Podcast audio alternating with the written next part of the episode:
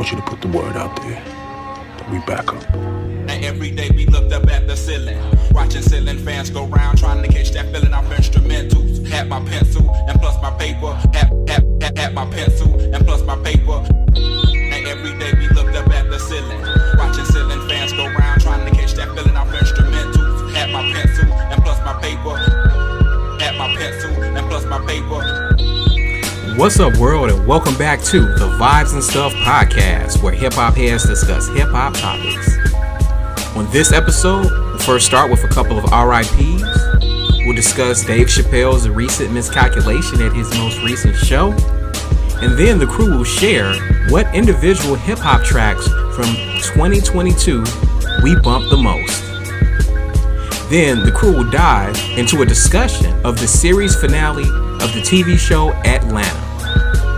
We'll discuss what we loved about it, other moments and episodes we appreciated from season 4, and discuss the overall legacy in terms of black art that the show is leaving behind.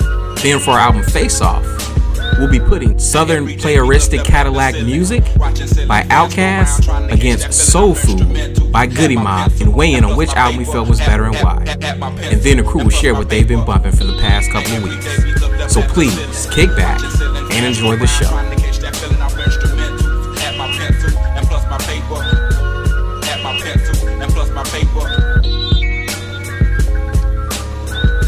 Yo, Yo, yo, what's up? what's going on? I am. Long time no hear from. right? hey, you know, you was able to get all the scoop from the other half. I'm just replacing him tonight. indeed, indeed. Hey, man, it's it's it's it's long overdue. It's long overdue. Man, I am cracking up at this crack poster of Dave Chappelle's. man, we saw him his comedy special. It was so good, man. You I knew it was gonna be good when they demanded that we put our phones up and locked it in these little magnetic cases. I'm like, oh snap, we can't record anything, huh? Yeah, they serious about that. They they are serious about that. Like he is uh he, he is on that. What's what's up, Jamil? What's happening? What's good, man? Man, we out here. Yes, indeed. Yes, indeed. We back up, brother. We back up. Streets been calling. indeed, indeed. All right, I got I got Marcellus in the house, even though I cannot hear him. I don't see the microphone icon, so I don't know if he needs to get off and get back on and connect the audio. But we also have in the house an old friend of myself and Zach's wife and partner, Courtney Harris. I don't like how you say a partner right there. That that felt real suspect right there. That's that's for my non-binary audience. oh, there you go. There you go. Oh Uh, wow. What's going on? Yeah, I'm finally up in here. okay, you good? What's what's going on, Marcellus? Yeah, what's going on? What's So good? What's Courtney. good? Who's we all we got? Yes, that's right. That's right. DMB. CMB. We are we got. Cut. Oh man, I want to thank everybody for hopping on the show for our season 15 premiere. Um, a lot of good topics to get to, man. And uh, yeah, welcome, welcome. Uh, it's, it's been a long time. I'm settled in my new um, uh, settlement. so uh, we're gonna keep the show on the road. But uh, but how's everybody doing tonight? Got your new palatial estate in the uh Doing decent. in the middle of uh bougie black people town. Man, ain't no palatial state. I, I, I literally got the worst the worst crib in the hood. I don't think we can call the hood the Beverly the hood, man. Welcome, by the way. Welcome. but um, We're happy Yeah, to have let's you dive right into side. So we happy to have you on the bougie side. yeah, I'm glad to be here. I'm glad to be here. Ho- ho- hopefully, I can pay my bills and stay.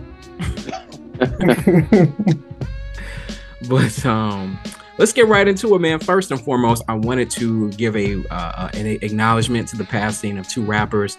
Uh, while we were on break, I wanted to say rest in peace to Hurricane G. Uh, she was a rapper out of New Jersey who was down with Redman and his crew. She passed away at the age of 52.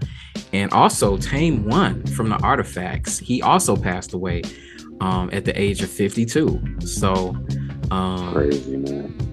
Yeah, both man. Yeah, man. Both of them. I, w- I was more of- of a fan of Tame One and kind of like the second act of his career when he kind of went solo, but his artifacts material is, is still banging, still dope. So we uh and they actually died on the same day, which was crazy.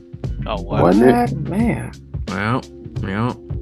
Um, real quick too, um, in our news nuggets, I was gonna talk about Gucci Mane releasing an 80 song album, but I kind of want to talk about this Chappelle Elon Musk thing. Did y'all see this today? Didn't know Nope. there was a thing. I missed that. Oh, y'all missed it. Oh man, did you did you catch it, Courtney?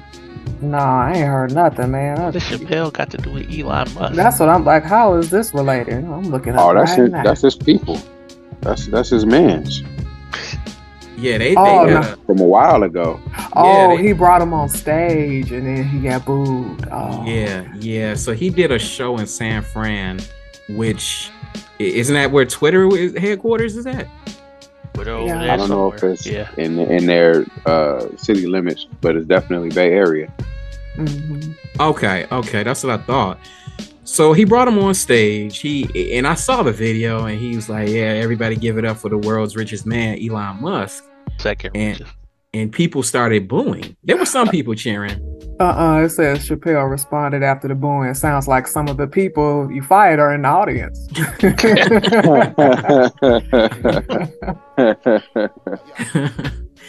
yeah, man. So he he kind of stood up there very awkwardly for about ten minutes. Ten minutes. Um, yeah, yeah. He said it, it, it was it was quoted that Elon said, "I'm rich, B." You know the famous Chappelle quote.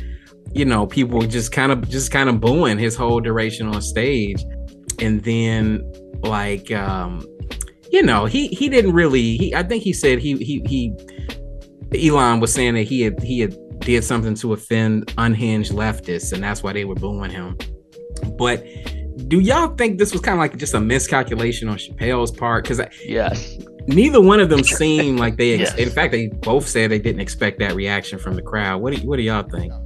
I think Chappelle has overestimated his ability to kind of connect with his people. I think he feels like he has enough of a cachet that folks are going to rock with him regardless. And that's not necessarily the case, especially, you know, this new audience.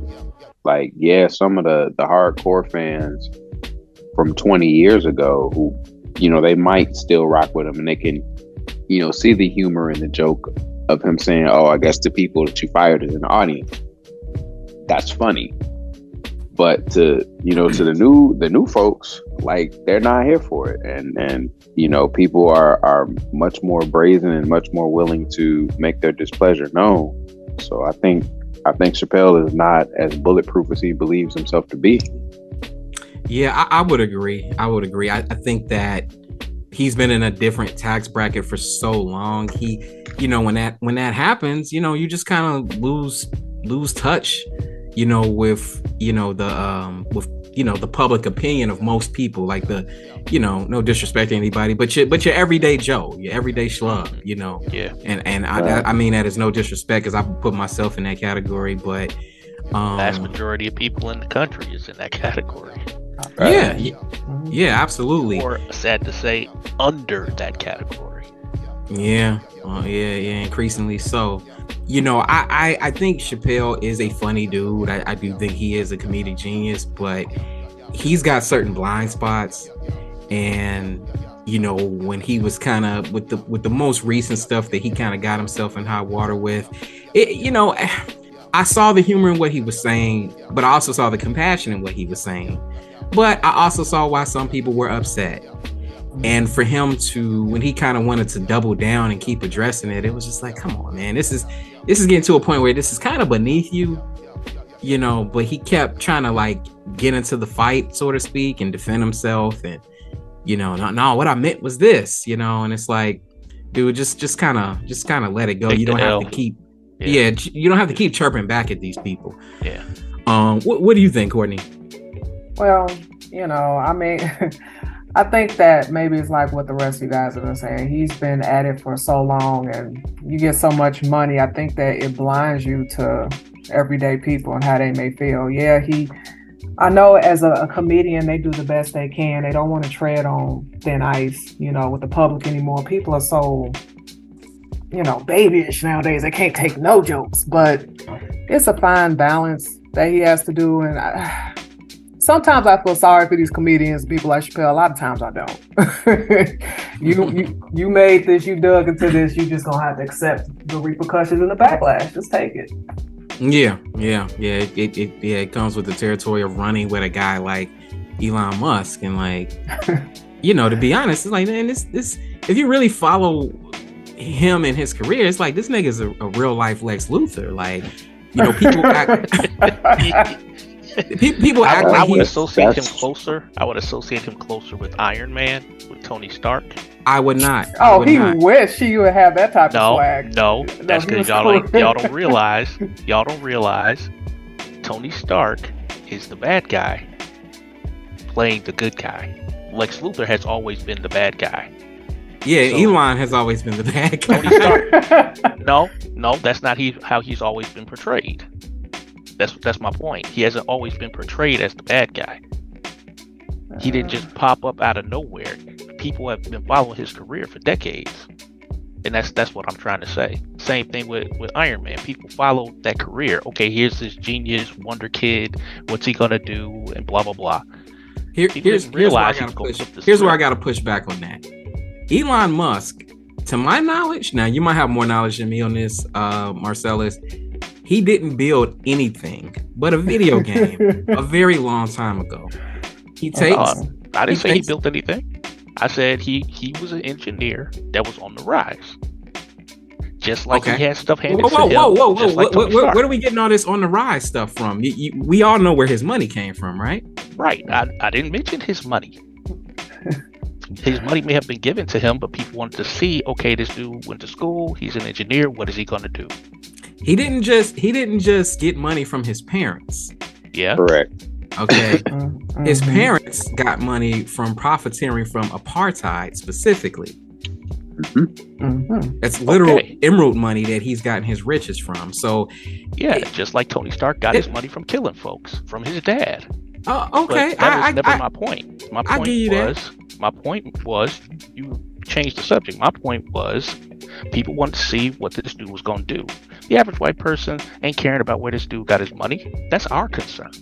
So I'm That's- saying, hey, this is what people have been doing. They've been watching his career, seeing where he's gonna go. They Well, well, no, my- my two broader point- about where he got his money from. My, my broader point is that like a lot of people don't know that about where he got his money from because everyone who I Don't- bring it don't up to, you know, present company excluded, does not know that. They're like, oh, word. Yeah. Like I thought he made it from Tesla. It's like no, he took his parents' apartheid money and invested in Tesla, which was a small company already on the upswing. Right. We see what he's what he's capable of when left to his own devices with this whole Twitter nonsense. Right. So the reason like his bromance with Chappelle bothers me is because dude seems to stand for everything that I thought Chappelle opposite. was diametrically opposed to. Supposed to. Right. Yeah, it's just about convenience. I think it's just a, a lot of times things are being done, you know, ain't no actual conspiracy here. Just things are done for show and for looks and for, you know, appearance sake. You got to win over some type of audience. So he knows who the audience is for Chappelle. So Yeah. Yeah. that was yeah. my that was my broader point. That was my my my point. Well, you had a broader point. My macro point was, or micro point was, he's going to make it look a certain way, just like Tony Stark. But just like Tony Stark, he's going to be immoral and unethical when it con- whenever it's convenient for him. When eh, look up Tony Stark in the comics, that's he's the bad guy. I But get the point that you're making with that, but I don't know if I associated with agree. The point he's associating with other people is he's trying to make himself look like he's something he's not. And now people are seeing through that and they booed him. Because all, a lot of his stuff now is public. But the stuff that Ian was talking about before, some of that stuff wasn't public. You had to dig for it. That's what Ian does. He's going to dig for it. Now, this this one quote from someone who was in the audience, he said, "It's like Chappelle brought in the steel mill tycoon who fired the town's workforce, then thought people in the same town wouldn't be too upset about it." Yeah. Business is in the streets now. Um, did Did, did you hear what he did at the end of the show? No, what do you do at the end? Okay, so Chappelle Chappelle brought out Talib Kweli, Yasin Bey, Donnell Rawlings, and I think Chris Rock. And someone who was there was like, yeah, it was surreal because it was like you got these five huge figures in black pop culture on stage, and then you got Elon Musk. And it was just like kind of a surreal thing to be seeing, like, hey, what is what is happening right now? And then he asked Elon Musk to do him a favor and reinstitute, reinstate Talib Kweli's Twitter account, to which he agreed to do. So, you know, maybe it was some calculation on Chappelle's part too to look out for a friend, but I don't know. I think he That's it- a Faustian bargain right there. Yeah. And that feels awfully performative beyond Right. that Yeah, because you could just, that could have been a, a private call. conversation. right. Yep. hmm Like Yeah, yeah, y'all that yeah. tight, holla at your boy when y'all smoking weed. Like, Right. what, what you got to do this on stage for? And why would Kweli agree to be a part of that? He That's might that, not that's really weird. Yeah, it is weird. Man, look, y'all don't want to go down this rabbit hole with me. I have so many conspiracy theories. It's ridiculous. concerning concerning what specifically? When it Why comes to these, started? look, with these artists and these singers and comedians, I'll tell you, they were forced to do this. I don't know what they did to mess with the big wigs. Let me hold on. I got to make sure my Alexa's unplugged. Hold on a second, y'all. Just listen. All right. Okay, here we go. Yeah. It's not going to matter. I'm telling you, that's why I was so weird. When stuff is not, it looks weird and it ain't supposed to be. It just seems out of character for a person. I'm telling you, they're forced. He was forced. like Kyrie Irving apologizing. huh? exactly. exactly. Forced to get Oh, over there oh. rushing. You know, we just all type of forcing happen over here. Well, Talib Kweli thing, you know, because I don't know if y'all have listened to to to the Midnight Miracle podcast, but like, Since I when thought- it went behind the paywall. oh, that's right, it sure did, it sure did. But but Talking about on that luminary or luminosity or whatever. yeah, yeah, Okay.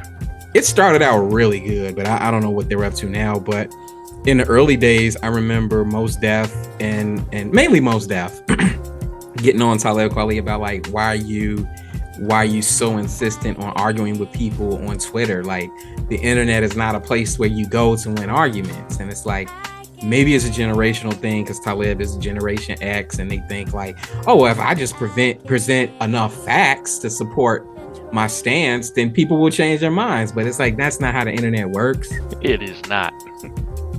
not even No. close.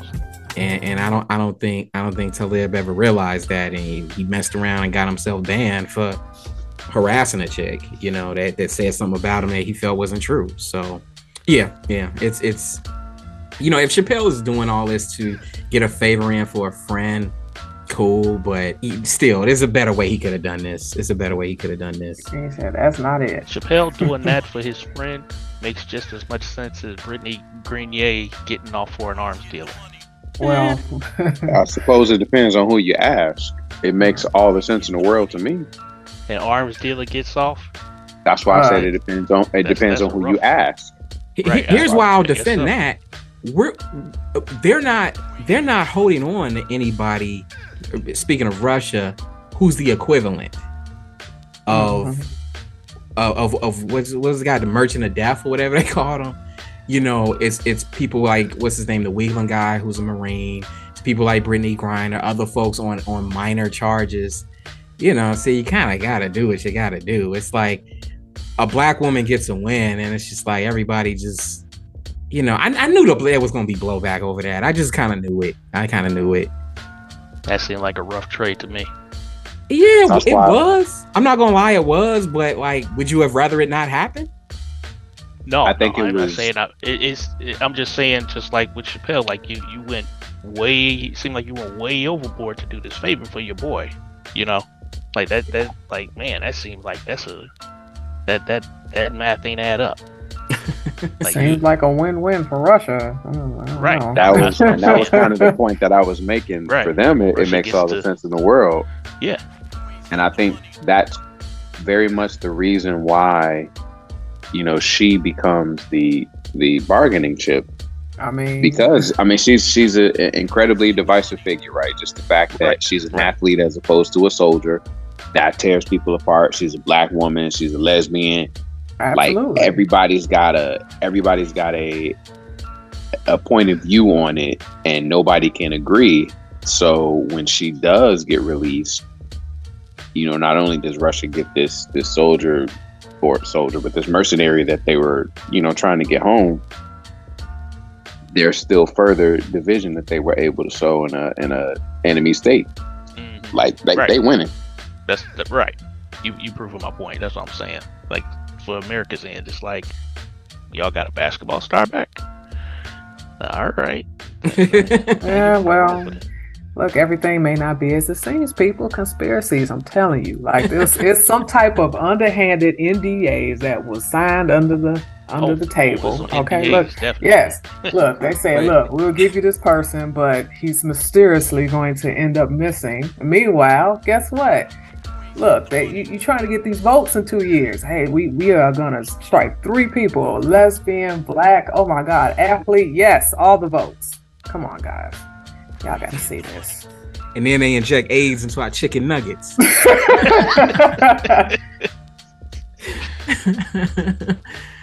I should have seen that coming. oh man. But moving right along, man. Moving right along. It is it is uh the we're at the end of another year, another calendar year. Um and I don't know if y'all y'all maybe y'all have Spotify or y'all don't, but um most recently there's been a a bit of a buzz about this new feature uh, on Spotify where it kind of does a yearly wrap up and shows you who your most played, you know, music artist of the year was, what songs you were bumping the most. And I don't know if y'all have that or if y'all were able to just put together your own list by memory. But what were some of the hip hop tracks?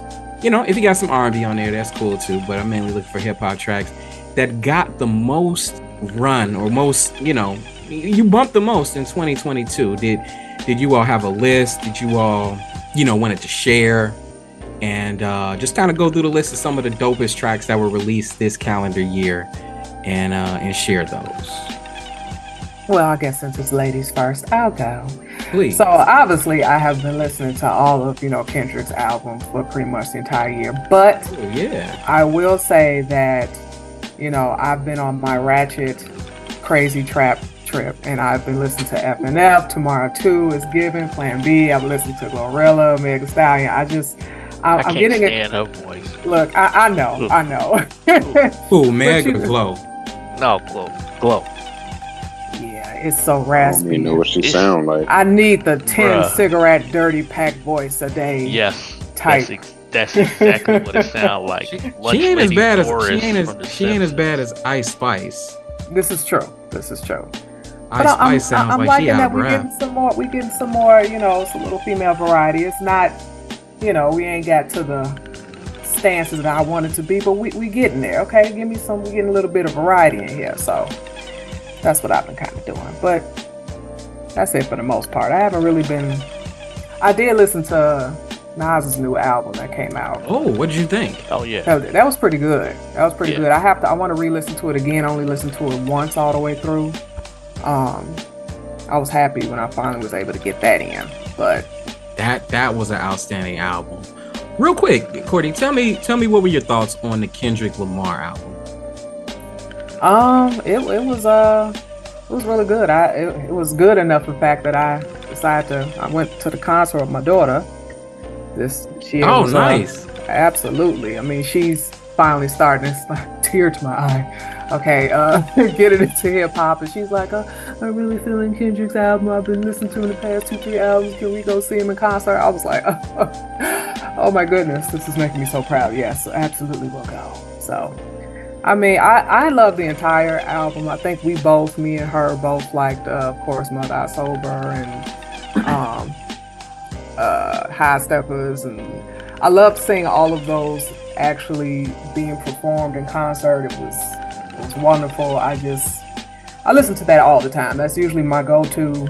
Just gets me revved up if I'm working out. you know, that says a lot. Y'all don't understand. If I'm listening to you while I'm working out, that means that I actually want you in my ear to motivate me. So Mhm. How how Yeah. does that how does that album perform live? yeah, I I feel that it's to me it's accentuated the album so much more because his visuals. I don't know the type of money he's put in into this, but like the I, I'm still I have videos that I had to record until I almost lost all my battery. I just I still look at those videos because it was like I, I just cannot describe. It's just you you have to be there in person to see how he goes about with each track, the type of thought process he does for each song, breaks it down, and you know if he's alone on stage or on the piano or we got the little smoke coming up the curtains, or we are just in glass boxes being floated up across the crowd. Like, yeah, Oh man, you on a show show.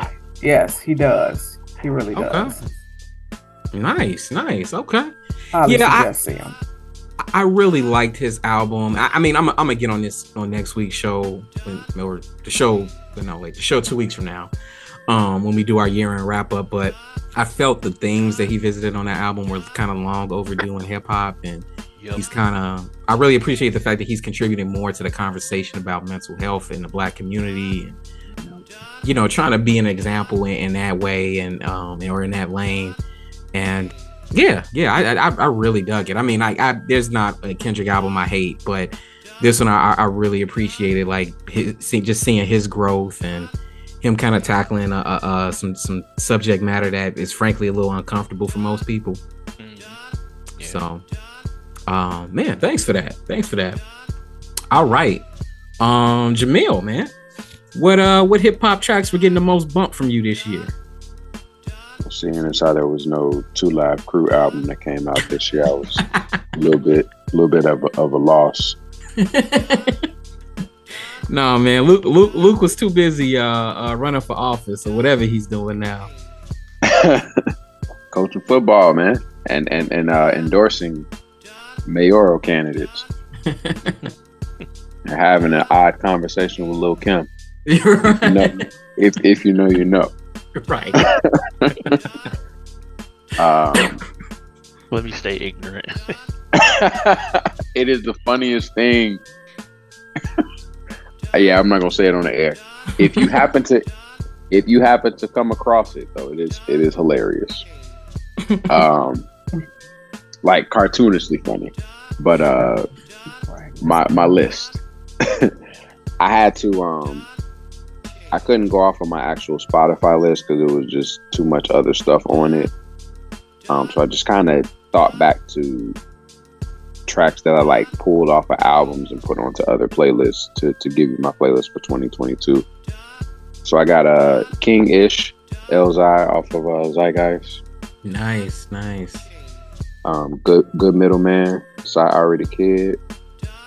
Johnny P's Caddy. Uh, No Dough, Fly Anakin. Belize with uh, Black Thought Doom. Mm. Lupe on on Phonem. Uh, Pusha T, Brambleton. Um, Side Ari the Kid again. Cut the consultation. Uh, the Ritual with uh, Az, Lil Wayne, and Kanye. that was was that this year or last year? That was this year. Do or Die too. Oh, okay, okay. Um, Kiosk Lupe. In the Mm. middle of the mall. Um, Benny, ten, uh, 10 More Commandments. Nice. Uh, Freddie Gibbs couldn't be done.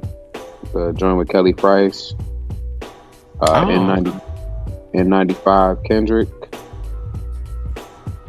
Uh, so I already kid Rico. Sorry, y'all, this is a long list. Uh, Diet Coke Pusher. Sinister with uh, Cordae and Lil Wayne. Elzhi again with Nefertiti. back two, back two times. Benny and Stove God uh, Black Thought, Viola, and Lupitas. Uh, Wild Chapters, Conway and Ti. Terrible Twos. Uh, Run the Jewels off the DJ Premier. Uh, Rock and Roll, Pusha T and Kid Cudi, and Chanel Pearls, Conway and Jill Scott. Oh, okay, okay.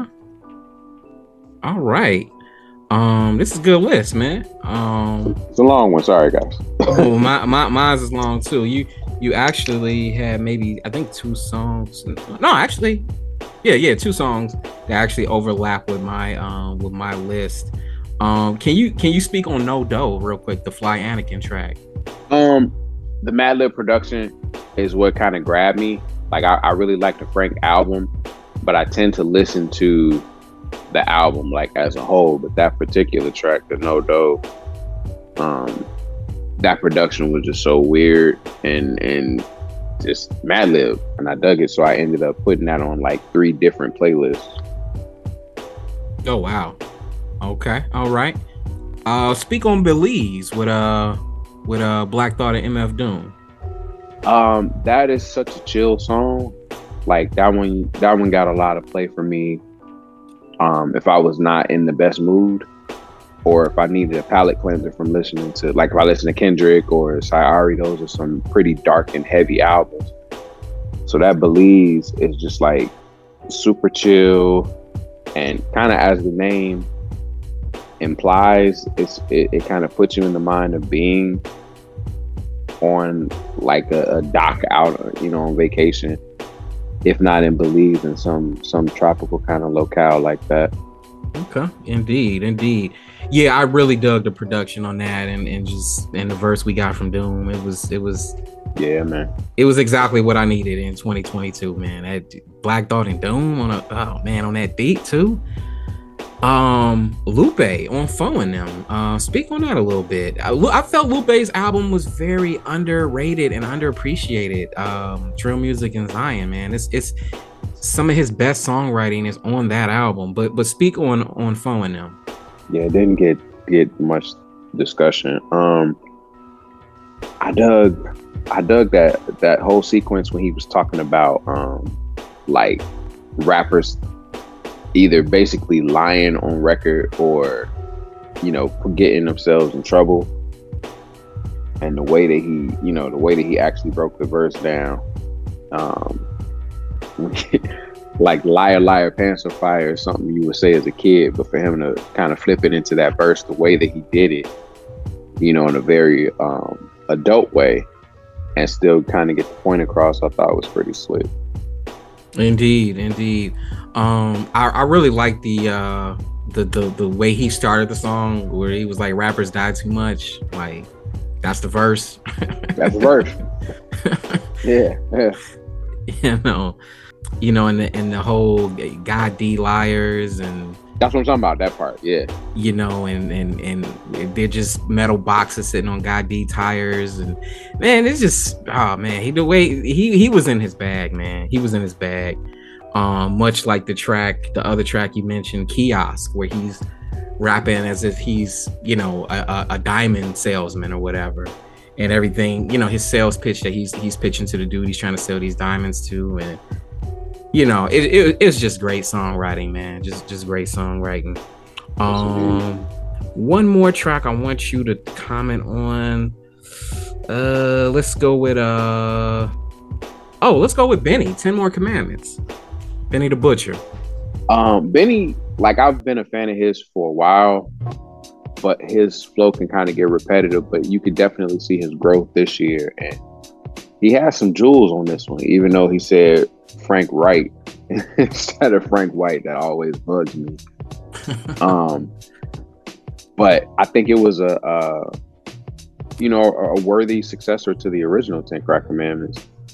And the one in particular that I like when he was talking about, you know, basically don't spend your money on nothing that you can't that you can't flip to you know get on. Like if you if you if you lose a stash or if you find yourself in a, in a bind financially he's like yeah i got you know all these jewels and stuff but i can flip all this and be on tomorrow.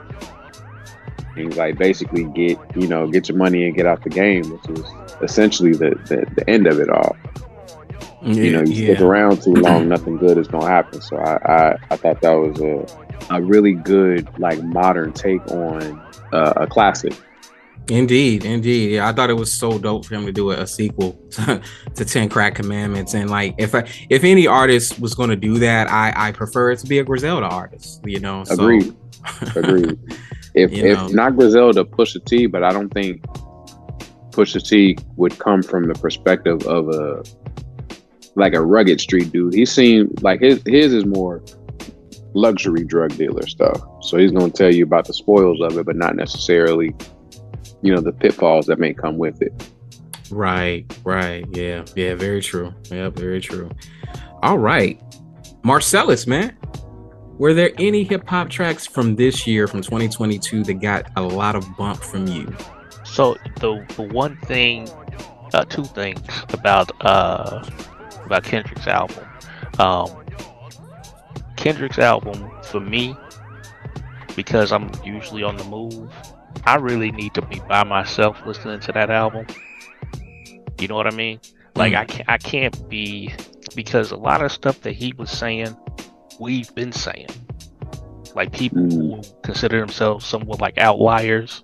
You know, maybe we dress different when we go out. We rocking bow ties, the two pocket squares. Uh, or I'm gonna wear this purple and this pink. You know, way before it was not cool to call people out of their name for rocking purple and pink. You know what I'm saying? I'm rocking purple and pink tw- for 20 years, but I'm a straight man. You know what I'm saying?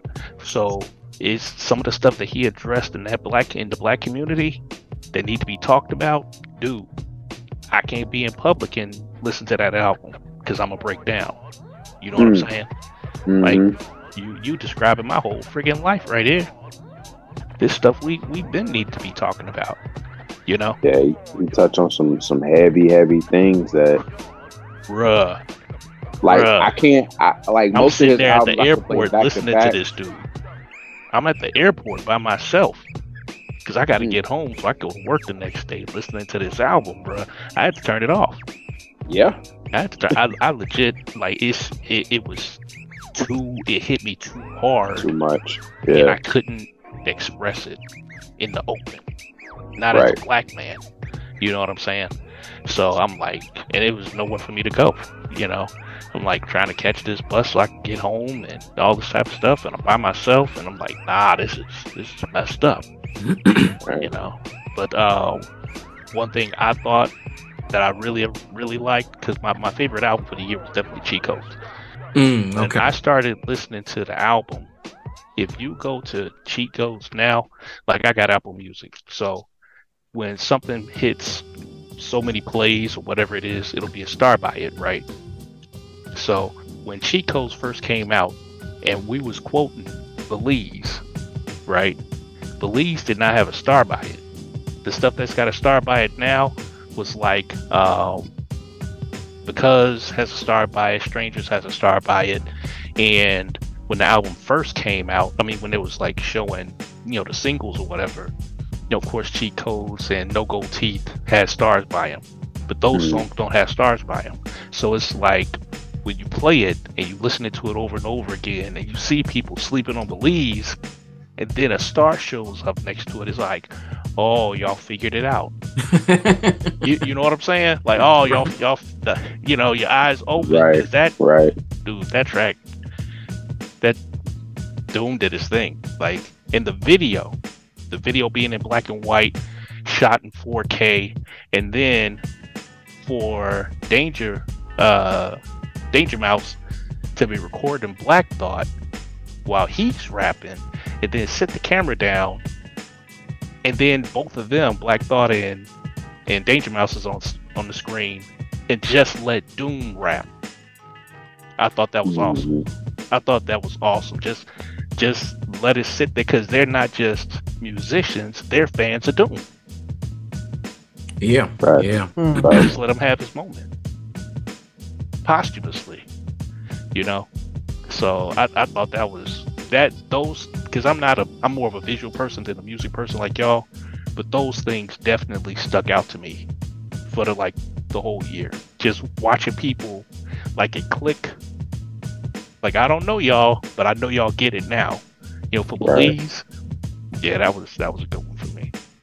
I can kind of appreciate that too. That that Belize wouldn't have gotten like the early spins like that, that's actually somewhat encouraging to me because when Doom died, I was afraid of like people, you know, using his name for clout. Now I know this wouldn't have been the case with Black Thought. Like he's, you know, obviously a, a peer and a fan, but I mean, we've seen the bastardization of, of Dilla and his image, and I was kind of fearful of that.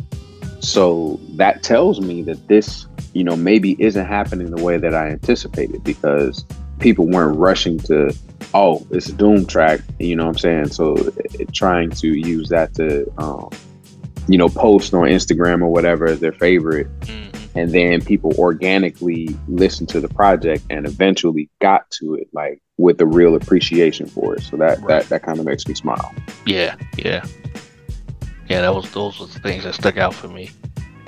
Okay. Because for the most part, I've been listening to some old stuff, but yeah, that those two, um, cheat codes and uh, Mr. Steppers, those definitely stuck out for me. Because I wait, Pusha T counts for this year, don't he? Yeah, yeah, that was this year. Yeah, because we just talked about that a couple of weeks ago. And that was middle of the road. That I, I didn't care for it. Yeah, well, with the push, I, I felt like a lot of the heat was in the front end of the album. Um, I liked it, you know, but yeah, it definitely the wheels kind of came off a little bit toward the end. But yeah, it was. I thought it was a decent project. I thought it was a decent project. But yeah, yeah, yeah. The- th- the those two projects. The the beats to me just didn't match what he was saying. It's mm-hmm. like the beats was on the two and the four, and he he he was rhyming on the one and the three. Like the lyrics to what he's saying is not matching this, you know, like this play school recorder beat y'all got him on. Like you know, some of the stuff like this isn't this isn't matching up for me. Like the tone isn't there. You know, because I'm I recently was listening. You know, probably this year and last year got into like Pusha T stuff when you know Diet Coke came out, listening to stuff old stuff and Nosetalgia and all that. Like if you listen to something like Nosetalgia and how on point that is for the lyrics and the beat and then you listen to something now it's like there's a disconnect but again i'm i'm new to pusha t Yeah, I, I think that's that's kind of common. His his beats do have a certain polish to them, and always have, despite his like heavily felonious rhymes. You know what I mean? you know, it, he's always been able to put like a sheen on his on his music with with the production. It makes it go down a little easier. So that's yeah, that's par for the course with Pusha. But those two albums you mentioned, Marcellus, the Cheat Codes by Black Thought, and the, and the uh, Mr. Morale and the Big Steppers by Kendrick. You know, of course, those are going to be on my year end list as well. Very, very high on my year end list. yeah yeah Um, yeah. So I'm gonna run through my list of songs of individual tracks as quickly as possible, because I know we got some some some some heavy stuff to get to tonight. Um, I'm gonna go with I too have Sayari the Kid Rules of Engagement. Uh, man, he put on a rhyming clinic on that song. I'm gonna go with Armani Caesar with Diana. Um, even Kodak Black couldn't mess that track up. That that's just that track is butter to me. Um, I'm, I also was bumping real heavy Beef by Nas. Every so often, Nas gives us a very dope first person where he's he's he's rapping from the point of view of an object or of an idea, like he did with "I Gave You Power," where he was rapping like he was the gun. In this track, he's rapping as if he's Beef, and he's talking about all the melee that he causes and drama in people's lives. Great, great track. Um, Kendrick Lamar, The Heart Part Five, great track. It's it's just as it bumps just as well without the video, in my opinion. Um, Fly Anakin, Comeback. Um, that was the album opener from his album. Just oh man, just great production there. Aquamarine with Black Thought. Mm. Um, that was probably my favorite track on the whole album. Um, just just some great rhymes there. Um, Lupe Fiasco, Miss Mural. Um, if you have not heard Miss Mural by Lupe Fiasco, check it out. Um, I too also had Wild Chapters by Conway and Ti. Great reflective track, great in- introspective track, and I'm not used to getting that from Conway or Ti. So to hear them together on that song with that beat, with that hook, it was that was phenomenal. Uh, Father Time by Kendrick Lamar. Um, yeah that was a good one yeah. that was a yeah really that was good a one. yeah You know, kind of touching on the toxic black masc- community definitely Yeah, no not go ahead go ahead go ahead i had my time Go ahead. No, you got it. You got it. Because I'm don't don't get me started on that album, bro. I- We got other stuff to talk about. I ain't trying to. it's like I said, man. You you know you know what I'm talking about. oh yeah. Like oh said, yeah. But but yeah, just he touching. went in on the black community on that one. Uh, you know what I'm saying? Was with a lot of those that album, man. Yeah, touching on that the toxic masculinity that you know sometimes comes out when we, we're raising sons. Um, I also too have Johnny P's Caddy by Benny the Butcher and J. Cole. Song has a lot of this song has staying power. It came out in January, so this was a track I thought people were c- gonna kind of forget about later in the year, but people still mess with this track. Um, Dreaming of the Past by Pusha T and Kanye. Um, song speaks for itself. This is probably some of the last true, truly good production we're probably gonna hear from Kanye West these days. So I consider it a rarity. um, I got production at all out here from Kanye. I got Recognize My Car by Paul Wall and Termanology. Um, Thoughts and Prayers by Big Pooh. Um, Super Plug by Benny the Butcher. I love that Haunting Alchemist beat. Uh, Big Stepper by Rome Streets. Um, Bojack by Boldy James. Man, I love the saxophone uh, in that track. Also, Cash Transactions by Boldy James. He, he loves to sell drugs to the community and, and and he ain't gonna make no apologies for it. So I ain't gonna make no apologies for, for liking this track. Cash transactions, man, check it out. Um, Alive Ain't Always Living by Quelle Chris. I don't know if y'all are familiar with Quelle Chris. He he's kind of a, a not, not a very well known MC, but he's actually not rapping on this track. He's singing. But it's from his album. He dropped this year, Death Fame, which is a really dope concept album. Uh, Alive Ain't Ain't Always Living is is one of my probably favorite five tracks of the year. And then lastly, Blackest in the Room by Freddie Gibbs. I'm just a sucker for beat change ups. And that one, that that track had a very dope beat change up. Uh yeah, Blackest in the Room by Freddie Gibbs. So check these tracks out, people. Uh, the, these are the tracks that the crew is is is listing as as must hear tracks from 2022. Yeah, yeah, we we we, we sticking by it. We sticking by it. I'm just laughing that you keep saying blackest in the room. The irony. Anyway, go ahead. hey man, I have a I have a I have a dark soul. black black black black is a state of mind and a state of being. black, y'all. I'm black, y'all. All right, all right. So, uh, Jamil, you already gave me your forewarning about you not getting through uh, Atlanta season four. So, if you if you want to uh, mute it and wait and wait for my text, because there is a part of the conversation later on I want to bring you in on um, and, and get your thoughts on. Uh, but uh, as you all know, um, the TV series Atlanta um, on FX, uh, written and directed by Donald Glover and Hiro. Man, how you say his last name? Oh, Uh, hero. Um, you, you know what? I, Something I can't remember. Yeah, I'm. I'm not about Let to mess see. up his name. Right. Right, Just cancel. Mess around, get us oh, canceled. Mirai. That's it. Hiro Murai. That's I it. Yeah, watched the uh, special with on him. Yeah, I just need to see the name. Yeah. yeah, Hero Hiro Murai. Um, they just concluded the show after four seasons, four outstanding seasons, and the series finale aired about a month or so ago, give or take. And I wanted to get you all's thoughts on not just the season finale, but also season four as well. But we'll we'll, we'll start off with the season finale. The synopsis. I saw a synopsis of it pulling online that was uh pretty good. Uh the name of the episode is It Was All a Dream. But you know, in terms of series finales for TV shows, I personally thought it was outstanding. Uh what Yeah. what did you all think? Same. Man, they should have called the episode "Big Booty Judy." Yeah. That would have been should've- great. okay. Oh my goodness. Oh, that, that would have been fantastic. That would have been on the money. Yeah, I'm saying because I was watching it like, dang. Woo, man. I was like, okay. I had to pause a few times. I was like, hold on now. Let's rewind that if she did get up. nah, but you know what? Um, I thought it was a beautiful wrap up, whether Darius is dreaming or not. Um, my my feeling is that I kind of feel like I, I love the um, the ambiguous ending because it kind of made it feel like whether he's dreaming or not, it doesn't matter. He reached a place of contentment and happiness, and it was like Mm-hmm. everybody's good, you know. Al and got his career together. He has this little farm away from home, you know, and earn and and his women are gonna be moving to L.A. Like they good. So yeah, I love that ending.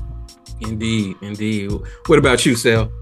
Oh no, same. It was fantastic. The the I, I think one of the things that made the episode so good was he was going to that sensory deprivation tank for his mental health. You know what I'm saying? Yeah, yeah. And the stuff that they put in there made me feel like, man, black folks really need to go to therapy because the stuff that was going on yeah, the in recurrent there's a recurring theme tonight. right, right. The stuff that's going on is, is, you know, some of this stuff is in his head. Like what was going on in the car with the girl, and she was drunk and high and had the gun. Oh my goodness, I, that whole scene. y'all don't know how hard I was laughing. We was do most- know. Like, We know. That's how we feel. He was like, "You got thirty beat nudes." I was crying, laughing. I was like, "What is happening?" oh man, that episode was so good. I had laughed in a long time, but yeah, Whew, that was such a good episode. That Yeah. that that was a great episode. Great way to end the series. Um, definitely a top five episode for me, uh, for the whole series. Um, you know what? What's so beautiful about it is that Atlanta ended on an upswing. Yeah. You know, and and so very few shows get to do that, let alone black shows. It's it's so rare, if ever, that that black art ever gets to go out on its own terms you know and Yeah. and they got a chance to do that you know the Yeah. the whole the whole victory ride in the pink porsche or pink lamborghini with the popeyes and they get to ride off in the sunset i'm i'm i'm watching it going man they did it they actually did it they got to Yeah. go out on their own terms because a lot of shows critically acclaimed black shows didn't even have that chance to do that like Yeah, boondocks didn't get to do that No. Martin didn't didn't get to do that, and Living Color didn't did get a chance to do that. um, Living Single, even the Chappelle Show didn't it did, Yeah. didn't get a chance to go out on its own terms, yeah, but Atlanta somehow did, it, it- and and I, I I love that. You know, I felt some of the best acting that we got from Lakeith Stanfield was in this episode, and particularly when he goes to see his brother, and Oh, Oh, man, Oh, yeah. bruh. Yeah. Bro, That I got- man. yeah. I got chills. Yeah, was, I got chills for that Yeah. scene. I've, I've watched it like three times, and that that scene still gives me chill, chills. When did you, did you all figure it out that when did you all figure out that his brother was was dead? when he looked Uh. at the picture. Yeah, Okay. he looked at when he looked at the picture and he said, "I miss you, man." And then I didn't see him in the Yeah. background anymore. Yeah. I felt like that was the same type of symbolism that was used when Al saw his mother. Remember, she was fussing at him Yup. and then she Mhm. disappeared. Yep. So I was like, "Oh, okay," because he was asking about like how's mom, how's dad. He wasn't responding. So I'm like, "Okay, I guess this is him just having to go visit his brother." It was Yeah. beautiful. That was that was. Yeah, that was Yeah. that was when it clicked with me too, uh, Courtney. When he was like, "Yeah, I miss you," and how's mom, how's dad, and like other stuff in the scene started to make sense because he's like, his brother was telling him like, "Yo, I don't, I don't, I don't want you in here with me. I want you out there." You know, like Yeah. Yeah. you know and, and it just so happened that darius had turned flipped over in the tank hmm and was struggling to breathe, Breathe, and that's kind of what took him to the to what was i guess symbolically the the afterlife and his brother was like yeah i don't want you in here with me i want you out there with them you know and that that that hit me hard you know that that hit me kind of hard. Yeah. um but yeah the sense of loss on on Lakeith's face in that scene where he's looking at the picture and just man grade a acting man. It- to, to give his character that that arc you know and that that type of closure. Um what what do y'all think about the uh the the conversations that people have and the think pieces about whether or not it was a dream like because i i get kind of annoyed by that it's like man just Let it be a dream. Let it let, let me it have my show. right. Like, why do y'all gotta take everything apart? I Yeah, just, just- like, just let it be. uh, you know, people. I think that's what's the genius of leaving it so open ended because it is it makes the rewatching, you know, higher that rewatchability, and you're definitely gonna want to rewatch it again, and it keeps you talking. It makes you think because I think the reason why people argue on it so much is I think depending on where you are in life, depending on where your mindset is, is where you feel Darius is. Is he dreaming? Like this is too good to be true, or could this be real life? Like, Yeah. you know, it's a it's a lot of symbolism there. But to me, I feel like, like I said before, I don't think it matters whether he's dreaming or not. He gets to be with his friends. It ends on such a good note because this all started. I, I honestly feel like he's dreaming. I do because of the first episode. Remember, he says it's like deja vu, mm-hmm. and there's a dog, and it's a lot of times. I, I feel like I connected with Darius the most because sometimes I'm like, am I tripping? Like, is I can this see that. I can see like it. I feel like am I dreaming? Like what's going on? Like plenty of times he's like, this is the not the reality's dream. Like why is he so myth- mythosophical and just I don't know if this is all real and so it doesn't matter if he was dreaming or not. The point of the matter was it got to end on a great note. I, I'm in the camp that it was not a dream, but they do leave some breadcrumbs for you, like Mhm. like in the Champagne Papi episode where Darius was somehow at the party and the girl was asking him, "Is this real?" He was like, "No, it is not." And um, you know, I thought about that scene, but I'm I'm in the it was real camp. you know, like I want it to be real, so it's real. So, but uh, what do what do you think, Marcellus? Um, I'm on the fence, and I like being on the fence. I don't want to make anything definite. The reason why I think it was a dream is because on one part, when you're looking at Darius and the camera is panning like from right to left, in the amount of time it takes him to figure out if Judge Judy is Big Booty Judy or really Judge Judy, it's the same amount of time that it took him took us to see it at the beginning of that episode. He said, I know I'm in a dream, and when Judge Judge Judy is thick. And when he got to that same time period, he chuckled. hmm And You it was like a I'm little smirk, yeah. Right, right. So he knew something nobody else knew.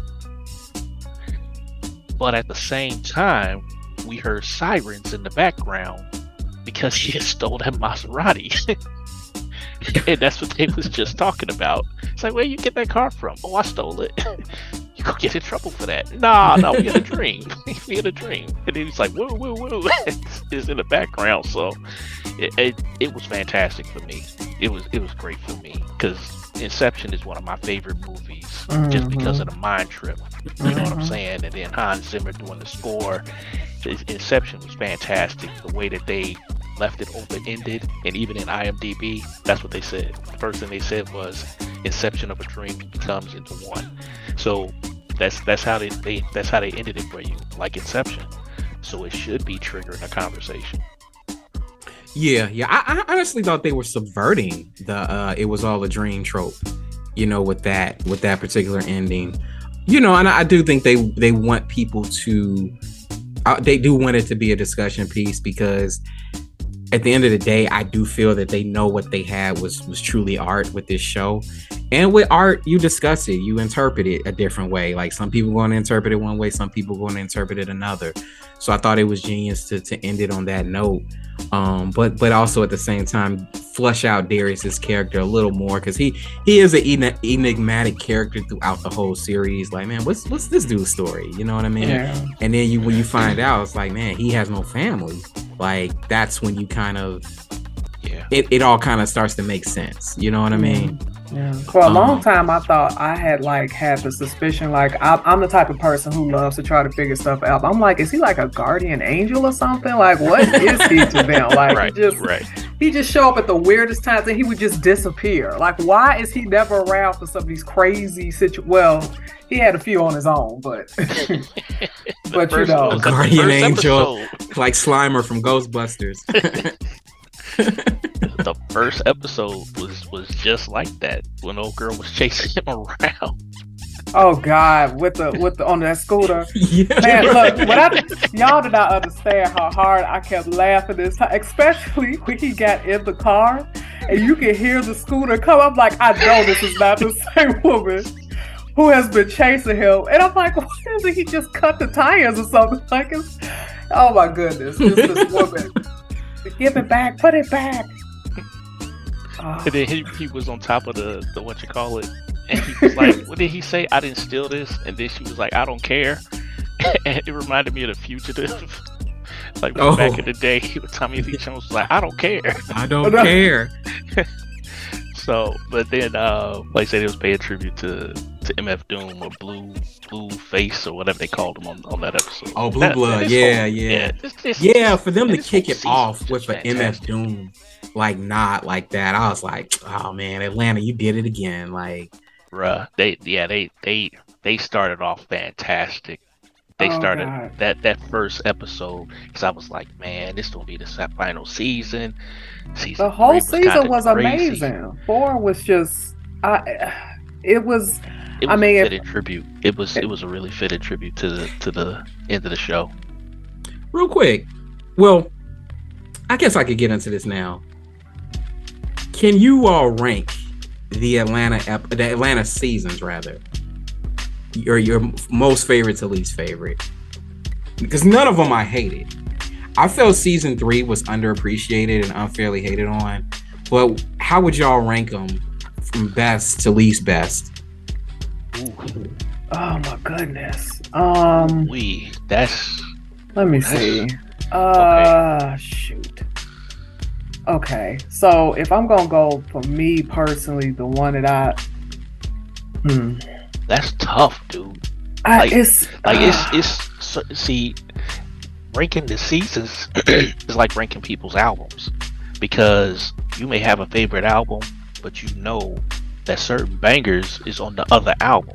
right. You know what I'm saying? Like I may have five good episodes on one season compared to this Right. one has six compared to like, uh, Because the first season, the first season had when they was getting shot at and they went to jail, and there was the dude that was in jail that didn't know that that the girl he was with was a dude.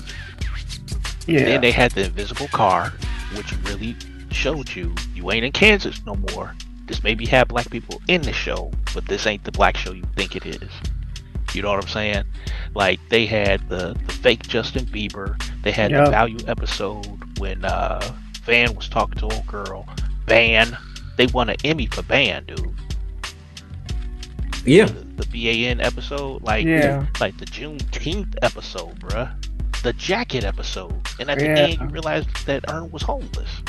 Yeah, the jacket episode is a very underrated. yeah, yeah. Like I'm like, what is going on with this stupid jacket? And and at the end of it, You understand? It was like, like- oh, like, okay. I that I did not expect that to go that way at all. So I mean, to season one, but then you go to season two, and they start with Alli- Alligator Man. yeah. Man, oh man. you know what? You know what? I, The I'm- barbershop episode Oh, was hilarious too. which was but- also season two. This Right. this is what this is since y'all are a little gun shy. I'm gonna Bibby. I'm gonna go ahead and put it out there. I'm a, I'm a, from best to least best. I'm gonna go season two, Yeah, season four, really. se- season one, then season three. And I love season three.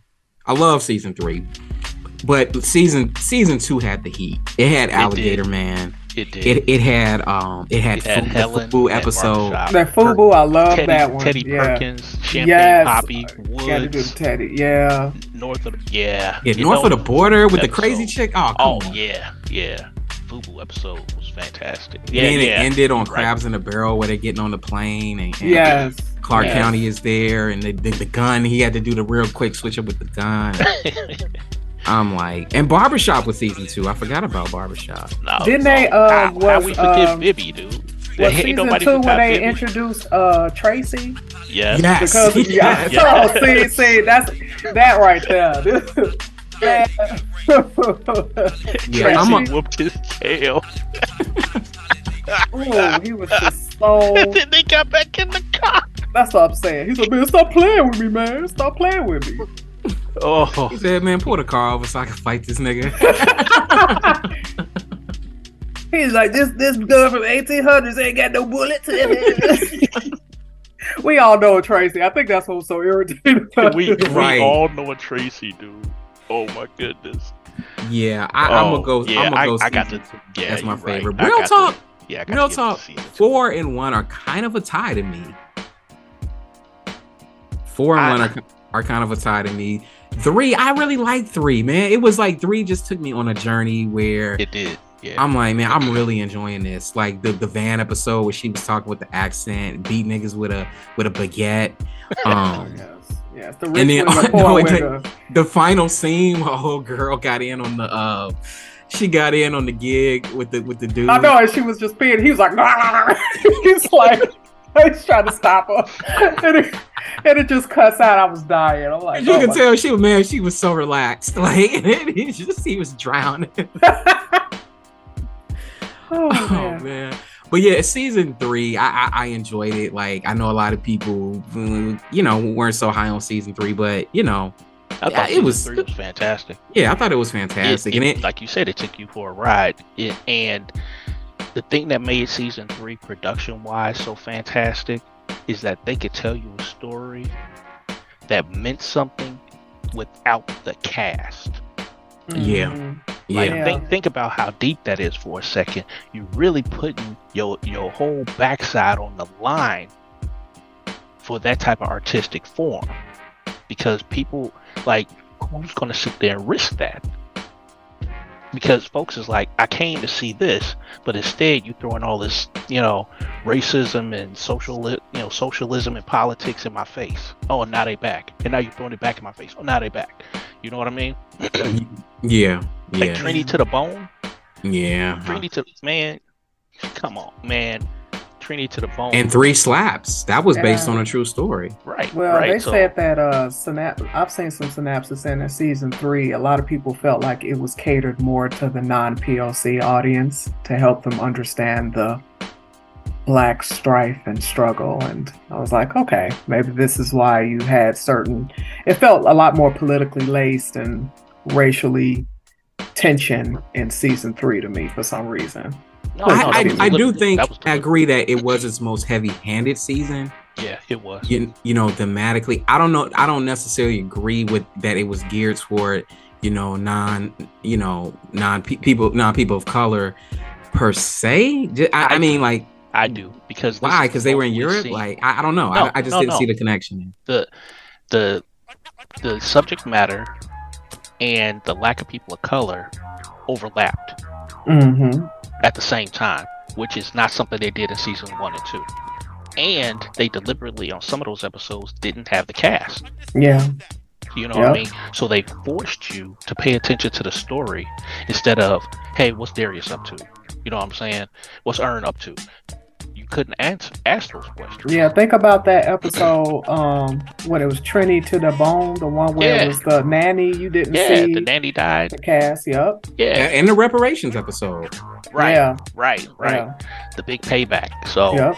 that like and it was like certain things it's like they want they did deliberately put it in your face and it's like Mm-hmm. man if y'all get this wrong you ain't getting a season four Or the Rich Wigger, Poe Wigger episode, Yep. black and white. Oh yeah, Yep. yeah, yeah, absolutely, absolutely. Yeah, it was, it was, it was dope, man. Like, like to me, season three was Atlanta setting itself apart from other TV shows like Dave, because mm-hmm. you know it gets it gets compared to Dave a lot, or it did in the beginning stages. I'll say that. And I never those comparisons How? always made me uncomfortable. I'm uncomfortable tr- I don't either. I'm like, how Because they're both- Dave? they they both have dry humor. They're both about a rapper, a up and coming rapper. But that's pretty much where the similarities end. Bro, Um, comparing Dave to Atlanta is like comparing Star Trek to Star Wars the, you know what they have in common the word star Yeah, that's it that's that's it. One is war, one is about peace. To me, it was more like it was more like comparing Darkwing Duck to Batman the animated series. There you go. There you, yeah. That's- they have that much in common Dave and, and Atlanta have that much in common Uh, I may only I've only seen maybe two episodes of that show, so I couldn't really tell the, you. the episodes that I saw the, here, here's the issue that I had with Dave, which is why I couldn't keep moving forward with it. The episodes that I did see, it's like everything is about him. Hence the name. It didn't feel like an ensemble cast. Mm-hmm. And that meant that he was the protagonist that had to keep moving everything forward. Gotcha. And in Atlanta, that's not the case.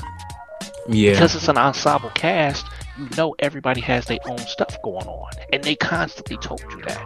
Now, I, I think that they should have had more character development, and that's why I appreciate season four when we finally found out why Earn left Princeton.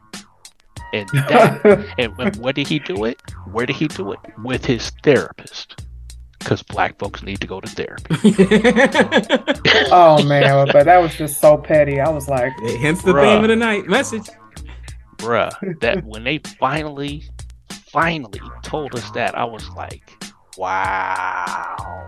I, I, I, because me personally, I relate to Earn, especially in season one, because he just was in such a fish out of water situation. He was trying to force something to work his way, and and Paperboy wasn't having it.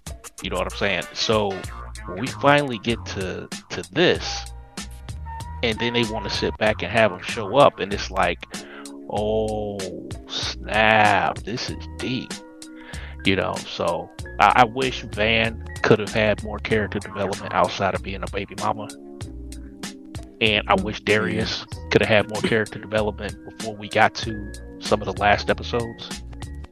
I was actually fine with her character development because you you you do see it earlier in the series, like especially that that that episode in season two where they went to the whole like with like Oktoberfest type type thing, and you Yeah. kind of started to see like, dang, like Earn is kind of a jerk, like he yeah, kind of yeah. not doing her very well and like you know and she eventually does have enough and um you saw some more development with her with the mr chocolate episode too Yeah. um, oh my god.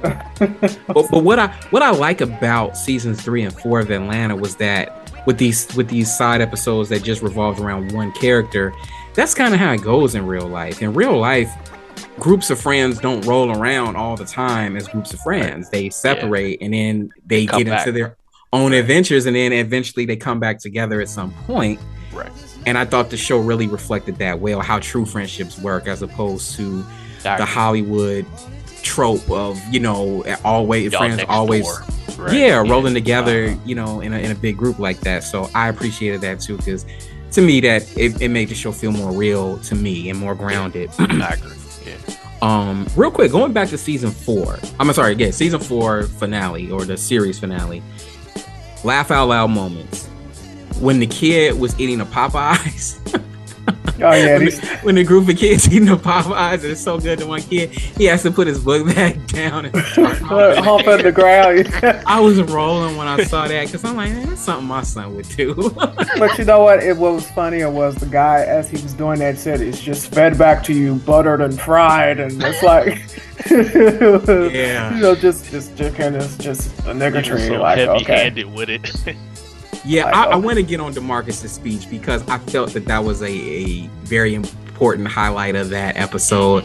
Um, uh, real quick, the other laugh out loud moment was um the old friend of Darius's that he got that oh yeah gave him a lift to wherever and then she was like drunk and then like the cop asked her like how many episodes of homeboys from outer space she was were like there?" what she's like one duh and then she grabs his gun and they take off and it's like she hits a biker i'm like man what is going on I know. Every time I see that episode, how do I always forget she run into the biker? it, it shocks scary. me every it time. does it does Like I watched that episode like three times, and I started thinking to myself, like, wait a minute, am I high? Like, how do I keep thinking? Like, I just watched this the other day.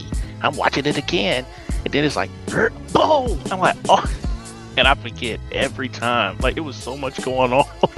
it was so much going on. He had held the gun up out of nowhere. It's like, ah. I know. And that's what I said. That part where he was like, you know, him coming up in 30 minutes. it was like he woke up again. I was like, oh my god. Oh, so much like Inception. He just keeps. But you know Oh. what that what that reminded me of? Because I was like, man, this is the last episode.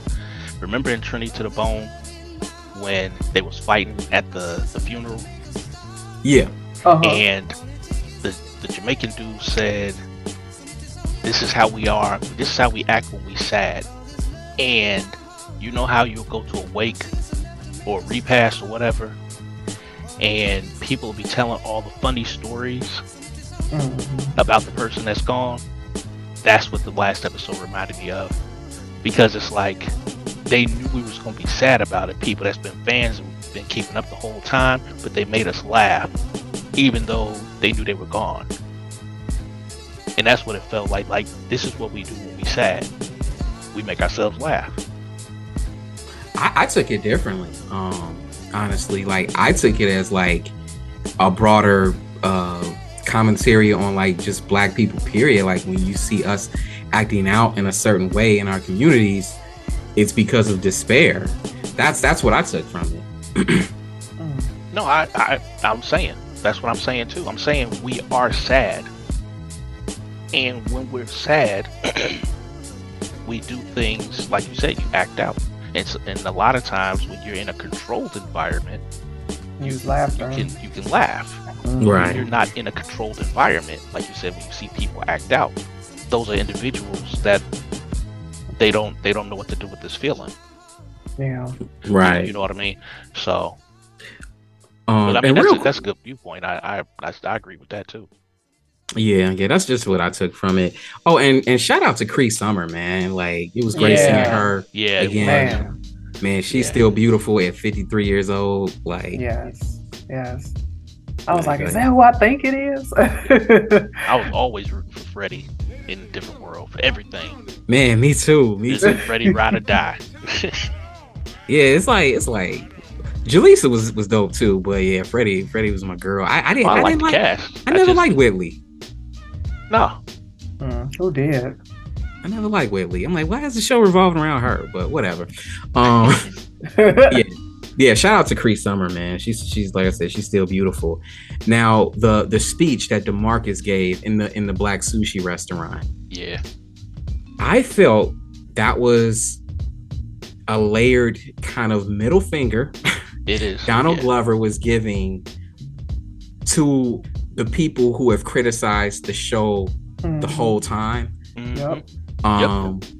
When he was look, talking about the kids, Courtney, you commented on this. He said, "That's our future, salted, battered, and being sold back to us in our own image."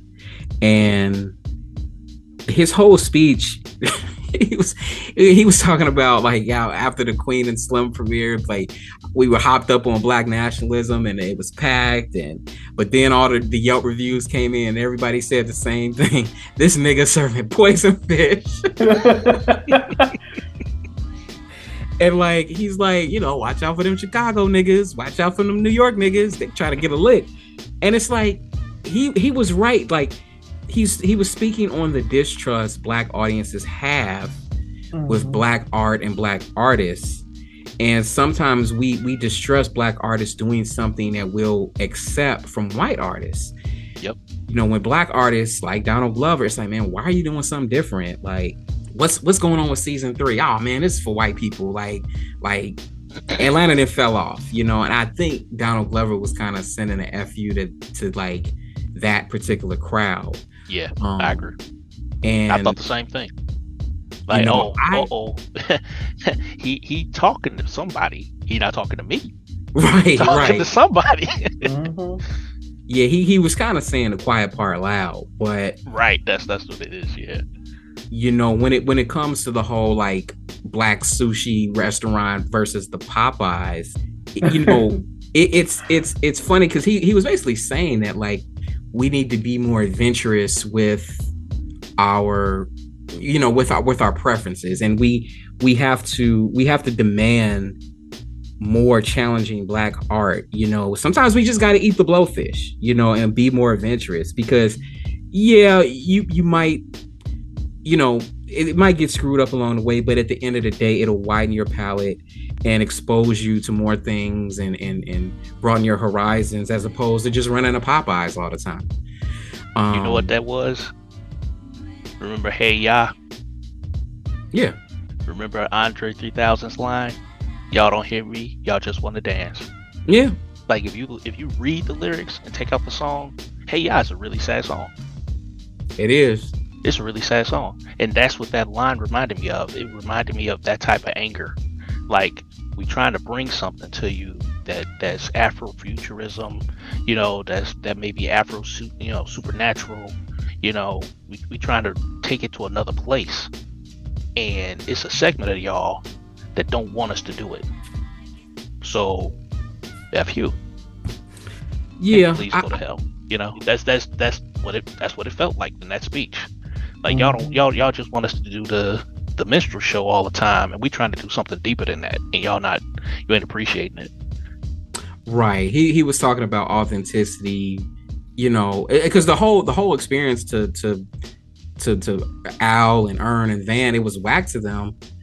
But everything that they were kind of not liking about the experience was, you know, spoke to its authenticity. And I, I feel that like, you know, we kind of got to give our black artist room to experiment and grow and even fail, you know, and I, I, I think he was just trying to say we need to demand more out of black art. And, and sometimes that's hard to do because you know when, it comes to criticizing black art black movies and films and stuff it's like they don't get made in, in, the value at the volume that white movies get made at. So sometimes we do kind of neglect to criticize certain black art and black artists because it's like man you know we want more of it and no, this ain't perfect. Maybe this is Popeyes, but you know, there's no safe space for us to really criticize it. Right. Mhm. Because sometimes you don't you don't want to be the person that's going up against somebody that's black because you want them to get a get their time to shine. But if you have experience in that area, you may want to actually say, "This is kind of whack." You know, Yeah. so you feel like your hands are tied. I don't Yeah. know, man. I, I kind of felt I, I was somewhere in the middle because I kind of felt like Al because you get this irritation because I think you want to give people a chance, but then it's like it's it's constantly this cliche of just accepting whatever's presented instead of what you want. Sometimes you may want the quality. Like he coming in is is an old blockbuster. It's like oh, okay, so you go in.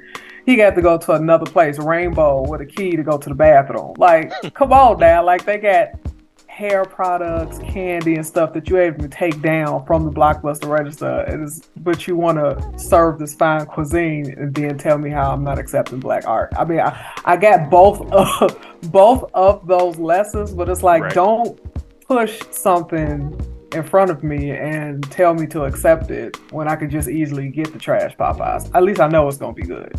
Right. Right. So that was Al's point. So I mean, I see both sides of the story. oh yeah, but- yeah. They was- I, I do uh, too, because because the most triumphant part of the episode was when they're making the getaway and they got the Popeyes under the, the the car, and it's like you can see them biting into it, and it's like, oh man, like some sometimes you do, do just want some Popeyes, you know. And with with black people, like you know, living every day is an adventure when it shouldn't be. Walking down the street can be no, you know, an unintended adventure for you. So it's like when it comes to our food, we want something that's familiar. We we want, we want something that's comforting, and we don't want to have to go through an adventure, you know, with our food. yeah, You know, and I I, I kind of got that point too. You know, um, and when it comes to, to to criticizing black art, it's like I I analyze it more than I criticize it, or, or and that's mainly because like I don't feel like I have a, a you know a safe space to do it, eh, with the exception of hip hop, because with hip hop, hip hop is already dominated by black people. So me saying a nigga is whack is not gonna affect what the next you know three you know uh, run of the mill rappers are gonna do. But when it comes to film and stuff, it's like you want to see more black representation and more black art being mass produced but at the same time you want more challenging black art too not to say it's not getting made but it's not getting it's not getting highlighted like it like it should Uh, I Um, think part of that, to, to be fair, I think part of the comfortability of it to criticize a certain medium also comes in when you criticize all the medium. You know what I'm saying? Like me and Courtney in the same Facebook group, and people in the Facebook group was talking about Shutter Island. That was one of the first people to be like, "That movie is whack and it's stupid." Everybody was like, "Ah, ah, ah. I was like, no, no." If you understand the movie tropes and you understand how they show psychology through film, they told you in the first 10 minutes, dude was crazy. They told you in the first 10 minutes. So it's one of those things where, like, ain't no black people in this movie. Not for the most part. They not they not the star. But if you're sitting back and you're used to criticizing that medium, then you still feel you feel comfortable criticizing black movies in that medium. Mhm. Like I, I don't listen to enough rap music for me to really be like, hey, this was whack or this was not. I can say what I enjoyed, but I can't break it down to the music and the production and the lyricism and, and the beats and, and all that type of stuff. I, I can just say what I enjoyed and what I didn't. But I can tell you I watch a lot of movies. I can tell you I went to school for a lot of that stuff. And I've been doing this for like 30 something years. If something stinks, I'ma say it stink. Because I've been criticizing this stuff and wrote articles on this stuff and had projects in school for this stuff and got paid for this stuff. So I'm like, nah, I think my opinion is valid. I'm, I'm gonna say I'm gonna say it in this little Facebook group. Do do people hit you with the oh you just didn't understand it? Not after I break it down, okay, okay. you know. but yeah, they, they, a lot of times people will hit you with the, you didn't understand it. But it's one of those things where it's like, like remember remember the conversation we had about Nope. Yeah, how how subliminal Nope was, and the average person was just thinking, okay, I'm gonna go in here and I'm gonna expect this, and that's one thing I didn't understand why people was going in expecting it to be some type of like action movie, and that's not. I, I didn't understand that. I either. didn't understand that. That's not what Jordan Peele even does. Nope. Never has. Like, why would you go in with that interpretation? But anyway, people went in with an expectation of X, and the movie was Y, and it's Mhm. like, why did you, why did you think that? You know what I'm saying? So, so now you have a false presentation based off your expectations. Well, his his history has shown you what he produces. Mhm. So that's on you. It ain't, oh, I didn't understand it. No, you were wrong. That's all. You know, it, you, you you went in expecting one thing and got something else, which is what he's been providing. It's like going to going to McDonald's and then asking for like a uh, mac and, mac and cheese or you know a filet mignon or something. Like you went to McDonald's. They've been serving the same trash for the last 60, 70 years. What are you talking about? Yeah. You know? Well, that's that's the thing. Like that's that's why I brought up the Dave comparison because you know Donald Glover kind of hit the nail on the head when he was asked about the comparisons from his show, uh, you know, in in Atlanta, and he was saying that I'll read the quote. He says, uh, "I think in entertainment or art, it's important to know the difference between things, um, entertainment or art, rather." He said Anthony Bourdain wasn't pretentious, but he definitely knew the difference between a dry aged wagyu and a smash burger. Neither is better or worse than the other. They're just different experiences. And I wouldn't want to have either every day, but I would never confuse the two. I expect the same of my audience. And I thought that was a really good retort to the to the comparisons because yeah, they're art is more inspired or art is almost always inspired, whereas entertainment doesn't necessarily have to be It could be inspired by anything Yeah. you know? And you know the all the messages in demarcus's speech i think was you know exemplified that that we you know we're just black audiences are just used to criticizing um challenging black things or or experiences that we're not used to having. And because we're just not used to that authenticity and that cultural expansion. And a lot of times it'll lead to an ex- if we just do it like it'll lead to an experience that man we didn't even know we wanted that experience you know? Jamil do, do you have a hard time critiquing black art black films and stuff like that? Um, you mean like publicly? yes with the ex- No. i'm excluding music i'm excluding music Not really. Um, I don't really get into like the huge like online discussions, eh, just because I don't traffic in that space very often anymore. But just as far as you know, critiquing something, I don't have any problem, you know, giving my opinion on something, and um, I do. I guess I don't I don't fear it because I don't feel like my voice is enough to sway the powers to be. Like if I'm saying that yo this is whack, then that's gonna deny the opportunity to someone else. Um, what I am cautious of doing though, especially in the in you know the space that I find myself a lot of times, if I'm the only black person or the only person of color, and we're just you know the discussion is about a, a piece of art that I know is whack, but I hear all these proud boys saying that it's whack.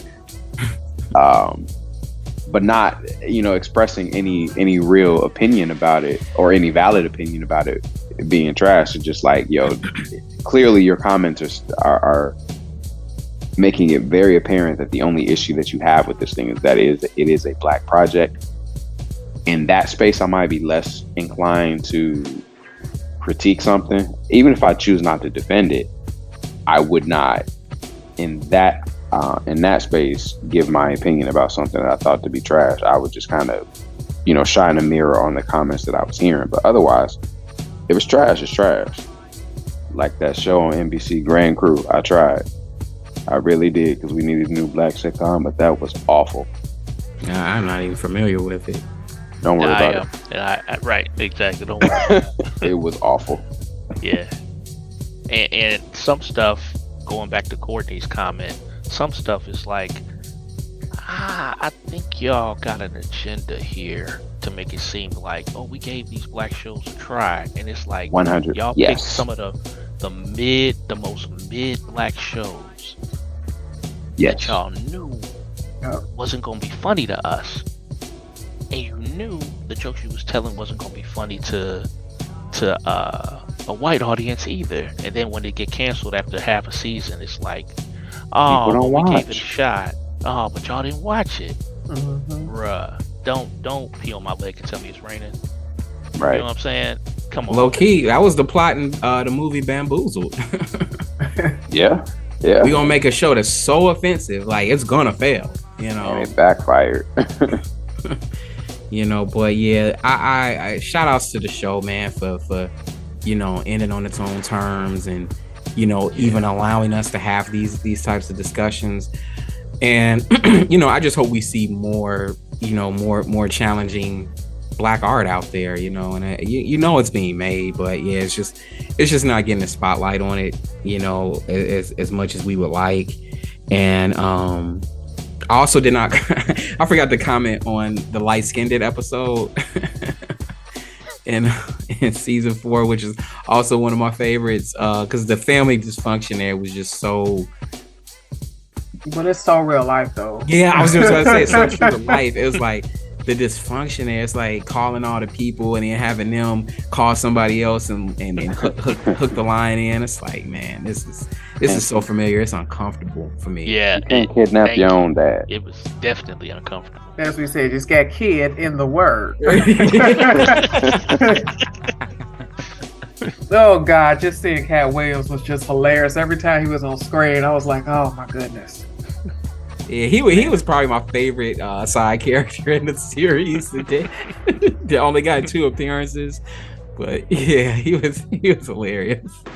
But um, yeah, man, yeah, sh- shout out to the show, man. Like, um, I'm sorry, I'm, I might I might going through my notes seeing if I forgot anything, but yeah, like I can appreciate the sushi, but I can also appreciate the Popeyes too. Like, I like shows Yeah. like Martin and stuff Yeah. but I do appreciate the other experiences too that you know we don't get so often, and I, I think that's what this show was. And you know, I man, I I, I just hope we get more of this type of stuff. Like, but I just had an uneasy feeling that we won't. I mean, No, I think it's, I, I it's- disagree. I think we will.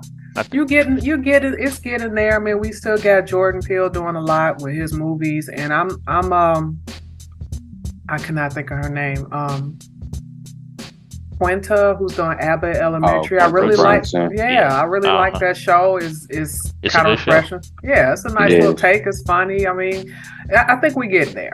We getting there. Yeah, no, I, I think we're gonna see more. The I think the issue that we've had, uh, uh, this might be a controversial take, but I think because of black people being repressed and people of color being repressed, we know in our community we have plenty of people that's talented and plenty of people that could do this TV show and do this movie and do blah blah blah. But we either haven't had the resources or folks been locked out. So it's Right. going to take somebody like Donald Glover. I mean, this dude does everything. You know what I'm saying? It's going to take somebody like Jordan Peele, and that's always been typical for us. It's going to take somebody of an extraordinary uber strength of skill and talent to break through. But I think I'd even start say- seeing more and more of those type of people because they got more and more access now. You know what I'm saying? for sure. I think the talent ain't even enough, though. Quite honestly, and those two examples that you gave, I think really embody that because both Donald Glover and Jordan Peele are immensely talented, but they're also quite palatable to white audiences. And I think that Is it Is- because they got white women? No. I'm I'm certain that that isn't it isn't harmful, or I, or I, I would I would say that it's related. I think the same things that endear them to a white audience probably endears them to white partners. and I think I think the the casting for Atlanta was fantastic too. Amazing, uh, amazing. Ian sent me an article, and I didn't know that Brian Tyree Henry got a master's degree from Yale in drama. Right, right. Like like my man know what he's doing, and I was thinking to myself eh, because colorism or internal bias of, of my own own race, like he looks like he would not be the person that he is. But everything I see him in, I like him in it. He's been he's he's he's top notch. Every everything I see him in, I like him in it. Even when he Mhm. had like a two bit role, like he was in what was that, Godzilla versus Kong or whatever it was. Mhm. You know, he was in uh, you know Eternals. He was in um, he got some movie with you know uh, they talk about Oscar buzz, Oscar performance with him and who is what's that face, Katniss Everdeen, the girl, uh, Oh, Jennifer, uh, what- what's her Jennifer? Lawrence. Yeah, yeah, yeah, yeah. So, um, and and like I said, for Atlanta, even me and Ian was talking about Atlanta. He's the most layered character in every single season. Man, I, I, I've already said time and time again. I'm constantly joking with my husband. I said, "Al is you." I mean, this this nigga just cannot get ahead. I don't care what. It's like he gets these moments of joy, and it's like he you see him elevate, then out of nowhere, like you know, a tractor falls on him. Like, dude. Just- My man was just trying to get a soft pretzel, and somebody somebody tried to kill him in the mall. You know, Right. like, and that wasn't even the crank that killer. It wasn't even the Right. person. It's just a random high school yeah. I, person. I love, I love the reveal I at the end where he's like, he's like, what y'all do today? I read some nigga from high school. It's like, like I had beef with. He's like, how's he? Well, how was he? I think that nigga's still mad, man. I guess he's still mad. oh like that's an understatement. right. it's just it's just like, and then he's a type where he just won't come out and say it. I'm like, why don't you just instead? Of, he always does this to himself, especially that barbershop uh, scene, that that that episode. He just said nothing. He just kept going. Like, why don't you say something? and, and that and that embodies that's so many black men that just won't open sure, up their you just- feelings. They and, just uh, open up their feelings, and It's and not safe to. It's it's not safe. It's But, but what was what not was safe. beautiful about about that episode was the one where after the tractor fell on him, like the end, like the very end scene where he finally catches up with Earn, because Earn is calling him the whole episode, Right, right. and then he finally has a conversation with him, and that just brightened up his whole his his, his whole day. Right. You know, um, I thought that But was great. Notice even then, he didn't still fully open up to Earn, but He that to me seemed authentic. yeah. Yeah, he didn't, but he kind of didn't have to. He didn't have to. Exactly. He didn't have to. Well, Which which has did. an authenticity of his own. Right. Right. Mhm. Exactly. Exactly. So, Especially when, like, after he dragged himself in the house and he had talked to her, he was talking to. He was like, "Yeah, man. Uh, I need to talk to you tomorrow." Can I call you back? Like he just gonna going keep this it. just the same tone after killing this damn kid. oh, with this this spatula, this iron. Oh my goodness! I said this man just cannot catch a break, but it was beautiful. It was- I was just laughing. I was, he just dealing with this Confederate fag in the background. This dude, just oh Me and Ian man. had a conversation like, I think they gonna kill this dude before the season is over. Like, I think they gonna kill him, and it was like, nah, that's not how it ended. You know, it was just so much stuff was just going. Like you said, man, I was just going through the ringer, man. So I, I don't know what was gonna happen to this dude. He- He but I think that season nigga's four, still he mad, man. I was cracking up, man. I was cracking up. By the end of season four, man, Al was easily my favorite character. Easily. Oh yeah, oh that yeah. was, that was I, some of the best casting, man. That was that was just dead on the money for the four of them. I, I could not see. I knew like with Earn when he was in jail. It's like, nigga, stop being weird. I'm trying. I'm trying. like, My if you nigga, ever that's seen a him in man. Community or I, Stand Up, you're right, my nigga.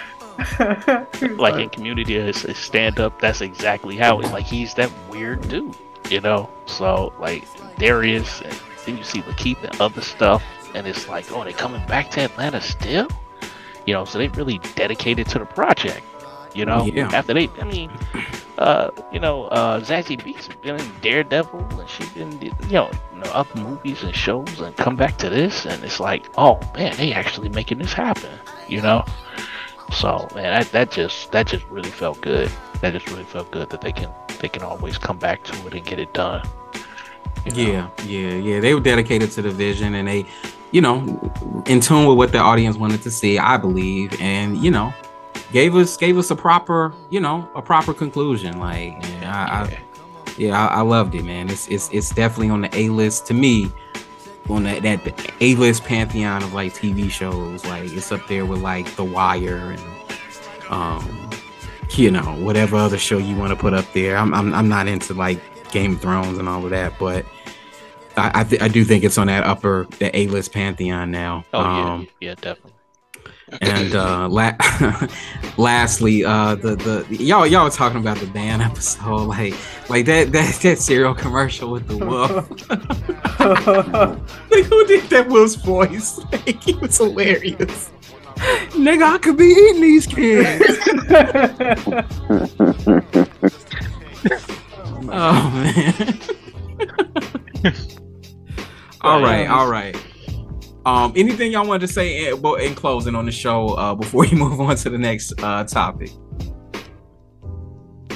Oh, um, for me, because I think this show transcended so many genres.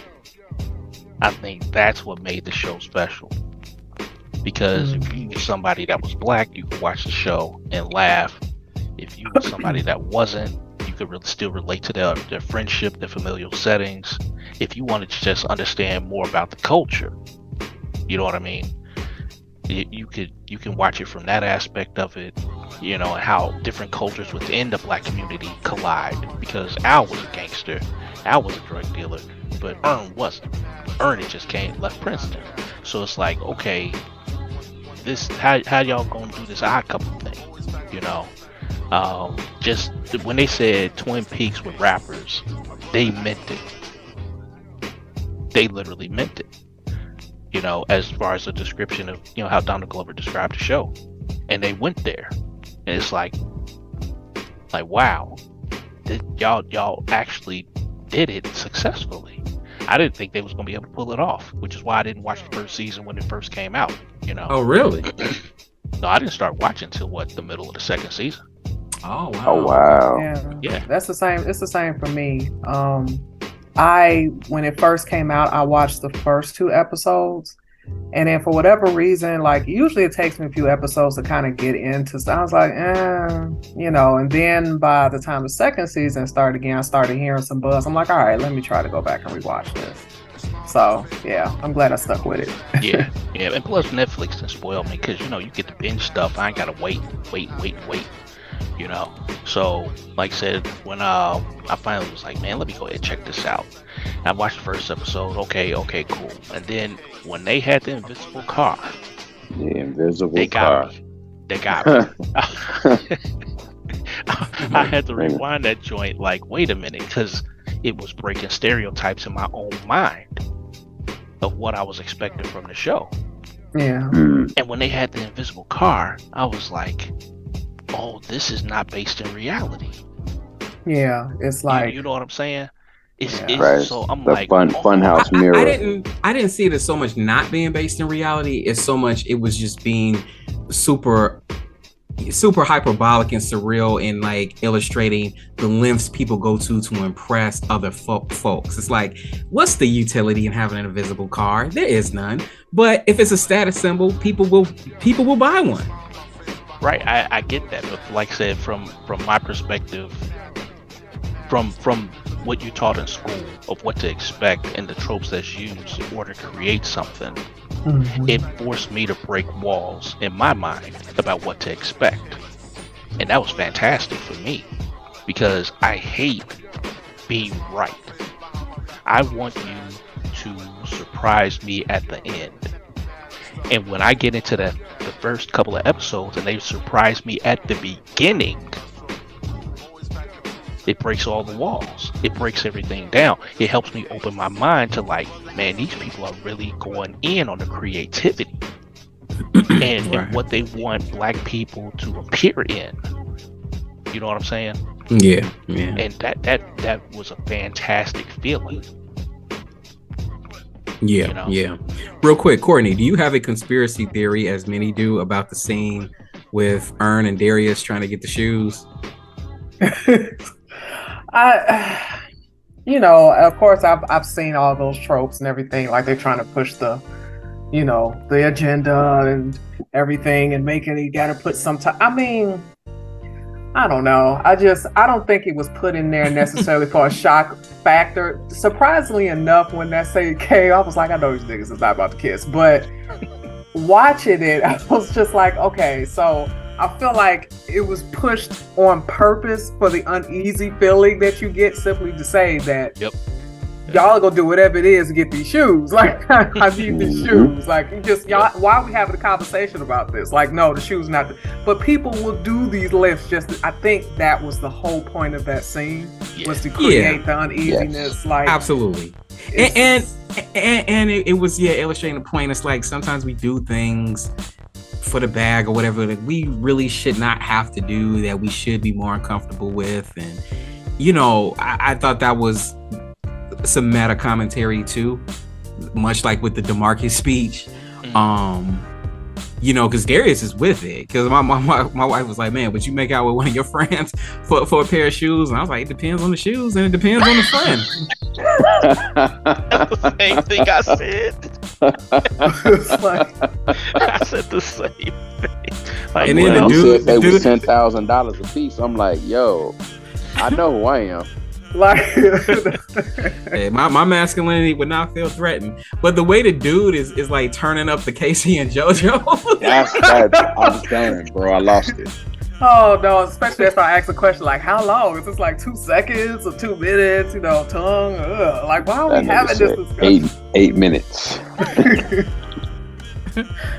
oh man. But yeah, yeah, love the show, man. Love the show. Um, and they also killed Tupac again. So it's like- I was like, man, what is this? It's like, they killed this nigga. Like, At savage. the end, at the end, come with me. Like, what? Just witness the whole murder right here. Oh man. All right, all right. I decided to keep the the, the Atlanta theme going for this week's album Face Off. um this week for album Face Off, I decided to put uh the debut albums of two of Atlanta's finest hip hop acts against each other. We have Southern Playalistic Cadillac Music by Outkast going up against Soul Food by Goodie Mob. Um, now, Southern Playalistic Cadillac Music was, of course, their debut, released April 26, 1994 on LaFace Records. Produced by Organized Noise and clocking in at 17 tracks in 64 minutes. And The Goodie Mob was also their debut released uh, November 7th, 1995 on LaFace Records. Also produced entirely by Organized Noise and clocking in at 19 tracks in 61 minutes. So, between these two albums, uh, I'll give it up to you all. Between these two albums, which one were you feeling more and why? I'm gonna I'm kick it off. I'm super biased on Outkast, and I, I think I've said that in previous shows. When I was trying to listen to the Goodie Mob album, it sounded like they were saying the same thing over and over again, as far as being in the streets and getting shot at, and it's like, man, y'all kind of one noting it for me, you Mm. know. And then the beats, I mean, of course they they old beats, but they were they were how can I put it? It's almost like they were too mellow. Like they they may have had been bass heavy, but they they felt they felt high. Like like you like when we see Darius high and he's kind of like chill, it just felt like this is a really chill beat and a low key beat, but you're talking about something that's deep to you. Then you Hmm. need to I need to feel what you feel. And the beat wasn't the beats wasn't conveying that for me. Well, I'm on the other side of that. I like that high effect feeling. So for me, I uh I thoroughly enjoyed the Soul Food Goodie Mob. That's the one I would have to pick. I do love Outkast. Obviously, I'm I'm very biased to them as well. But I mean, if I got to go by with both, I just I love the vibe of Goodie Mob's uh album. I just I don't know. It it just it had a, a laid back feel to it, and I like that. I like that a lot. So. It, it really did. I, I agree. It, it definitely had a laid back feel. Some of the stuff they was talking about, I felt like I should be I should be kind of hyped for you. You know what I'm saying? Like like you you you're making a, a, a speech about suffering in your neighborhood, but you're doing it while you're in the basement smoking weed and it don't matter. Instead of having me feel like you on the soapbox trying to trying to yell to the community that something needs to change. But the lyrics are saying you on the soapbox, but the beat is saying you in the basement. you, you know what I'm saying? That's that's and it's like, I, but I didn't get that conflict from Outkast. I Like, when mean, I don't, I don't mind my serial killer whispering to me. That's fine. That's funny. But Outkast, like when they was ready for you to jump, they they they, they brought the beat with it. You know, so that's that's how I felt. Okay, okay. So we got one for the Outkast, one for the goodie Mob. I like it. Uh, Jamil, man, who you got in this album Face Off? Um, all I could think about was how much I miss organized noise from listening to these two these two uh, albums back to back, which surprisingly I've never done before. Um, it was it was definitely an incredible listen, and I I kind of feel what Marcellus was talking about as far as like sonically having really laid back and kind of less bombastic production on the soul food and where the um, southern playalistic like it's got a lot of um, a lot of like p-funk influence to it. Hmm Yeah, it does. which made sense right? It was 1994 and the west coast g-funk was was all the rage. So um you know for Outkast to drop that as a debut or for you know organized noise to take take their cue from that um with that production and what's crazy is even back then with them being so young and and still so um so raw like the talent just bleeds through man like both Big Boi and Dre were, even though they haven't fully found their voices yet, like just incredible with the pen, man. Um, classic material and Soul Food. It, it, it had a it, it had a similar situation. Um, you know, although having more voices can kind of give you a cacophony sometimes of sound and it, and it can get disjointed. That wasn't the case with Soul Food at all. Like they had a, a vision that they wanted to execute. Um, I think although their sound was very laid back, I don't think it took away from the lyrics at all, quite honestly. Because yes, there there were a lot of street tales, but the perspective from the group was not so much to glorify the streets. It was like, yeah, we were in the streets, but we kind of didn't have a choice, right? We didn't really have opportunities. Right. And what I do appreciate about the soul food was um, you don't tend to think of southern rappers as like these thoughtful MCs, especially when they come with, you know, the, the, the type of accent that that come out of Atlanta, and particularly at that at that time. And it's, it's kind of funny to me that Dre was the one that said the South got something to say when in, in reality it was Goodie Mob. In this case, that had something to say. If you asked me this question in 1995, I would have gone with Outkast. But as an adult, I had to rock with the Soul Food on this one, man. Like it was uh both sonically and lyrically I'm gonna give it a hair above it just because the content of Soul Food I think was a, a was a little a little more mature and that that that fits my uh, sensibilities a little more. Taking nothing away from the Southern Playalistic. That's a more fun album, and it definitely takes you sonically in a couple different places. But yo, Cell Therapy alone is probably one of the dopest hooks in hip hop history. Oh yeah. Oh yeah. and I had forgotten how much heat was actually on on Soul Food because I get so locked into a couple of tracks that I um, just would always go back to. Cell Therapy being one of them. Bro, it's so much heat on this album from back to front. Thematically, I guess it can get a little bit repetitive, um, but it didn't bother me. Quite honestly, I think it was it was more repetition for emphasis than lack of um, material. So I'm, I'm, I'm giving the, the soul food a, a slight edge for being a little bit more grown up than the Southern Playalistic was. Okay. All right. I like it. So Jamil's ride with the soul food, but goodie mob. Um, man, I had a ball listening to these albums and revisiting them. like Jamil, like I was like, man, organized noise was really in a bag, like Big in the time. '90s.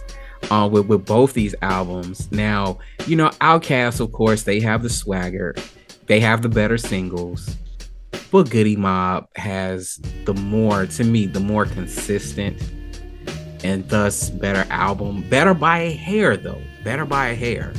Right. Like, th- but both of these albums, there are some skips on both, admittedly, but I found the skips on the Outkasts, such as Donkey A, Funky Ride, Claiming True, Deep. To me, they were. They, they had more skips and they were slightly worse than the skips on the Goodie Mob. The Goodie Mob, the only real skips were Goodie Bag, Live at the Omni, and I think Fighting. You And I felt- love the Omni a skip, huh? Yeah, yeah, I find that one a skip. I find that one a Huh. skip. But but I felt the the Goodie Mob had the better in- intro track and the better uh, closing track.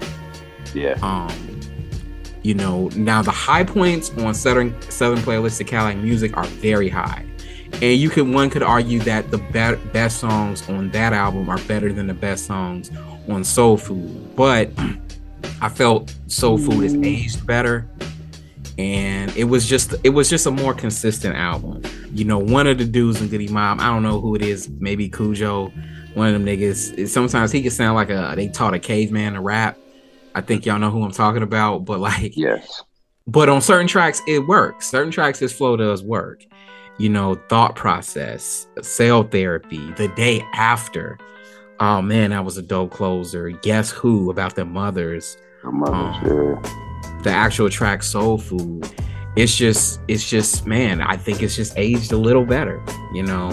Um but i enjoy both of these albums man. I enjoy both of these albums but man i didn't expect it to go this way. Uh that's that's three to one for goodie mob. I, I did not expect that but Um, I, I have I, I have fun with that with the Outkast too, but the Outkast, it's like, you know, that that album to me exists as more of a time capsule than anything, whereas the Mhm. Goodie Mob has a little bit more replay value. You know, You mean as a full as a full project as a right, right. I'm sorry, as yeah, as a full project. I got you. Yeah, yeah, yeah. you know and, and it just yeah it's just aged better like thematically the stuff that they're rapping about is still you know relevant you know whereas you know cadillacs and candy paint you know that's you know It's fun. Yeah it's fun it's fun you know but you know the mu- the music on both is good the music on both is good but i would give it i, I would give it to soul food by a hair you know because you know after after this album Outkast really kicked it into gear and goodie mob just could not Did not. They couldn't. they never And- did catch up after this Nope. uh uh Like still standing was good, but it was not. It was they did nothing like soul food. yeah it, yeah it was nothing like Aquemini which came out the same year No, nothing is like Aquemini though. Like just me about it. even outside of their crew, like you're talking one of the best hip hop albums ever. Yeah. oh yeah oh yeah top five in my opinion Absolutely. Including Alright. the same, uh, including that volume two that dropped the same day. Shout Oh, out to of Jay. Z fans. yeah Harmonized. Of course it was better than that oh, by far. I just wanted to make sure we had that on record. Every chance I get to talk about that, I'm gonna bring it up. I think Volume Two is Jay Z's third worst album. Honestly, man, like I, I don't know, I don't know why it gets so much praise, but yeah, That was his. That was his crossover album. That was the one that that shot him into the stratosphere. yeah, I, I just. I, I I listened to it recently. It's like I don't get why it's, this was so pop. Well, I do get why it was popular, but I'm like, man, he's just he's done so much better than this, you know. But whatever. The white people Well, he had a lot of he had a lot of hit singles on that age on that Yeah. uh, on that album though. He had a lot Yeah. of hit singles. Yeah, Yeah, but none of them aged well. No, It they didn't didn't. have to. I disagree. I think they all age well in the right setting. I, Wait, you are we still talking about Volume Two?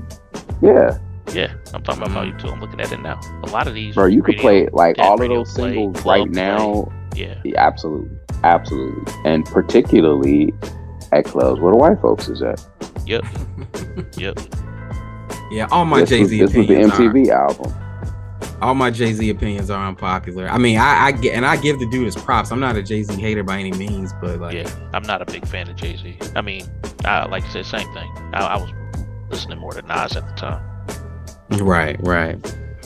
All right, so we're gonna go ahead and cap off this show like we always do with another segment of what you're bumping, where I invite y'all to share with the listeners what y'all been bumping uh, for the past week or so, or in this case, for the past month, and uh, whether it be something new, old, or just something the listeners have not heard yet.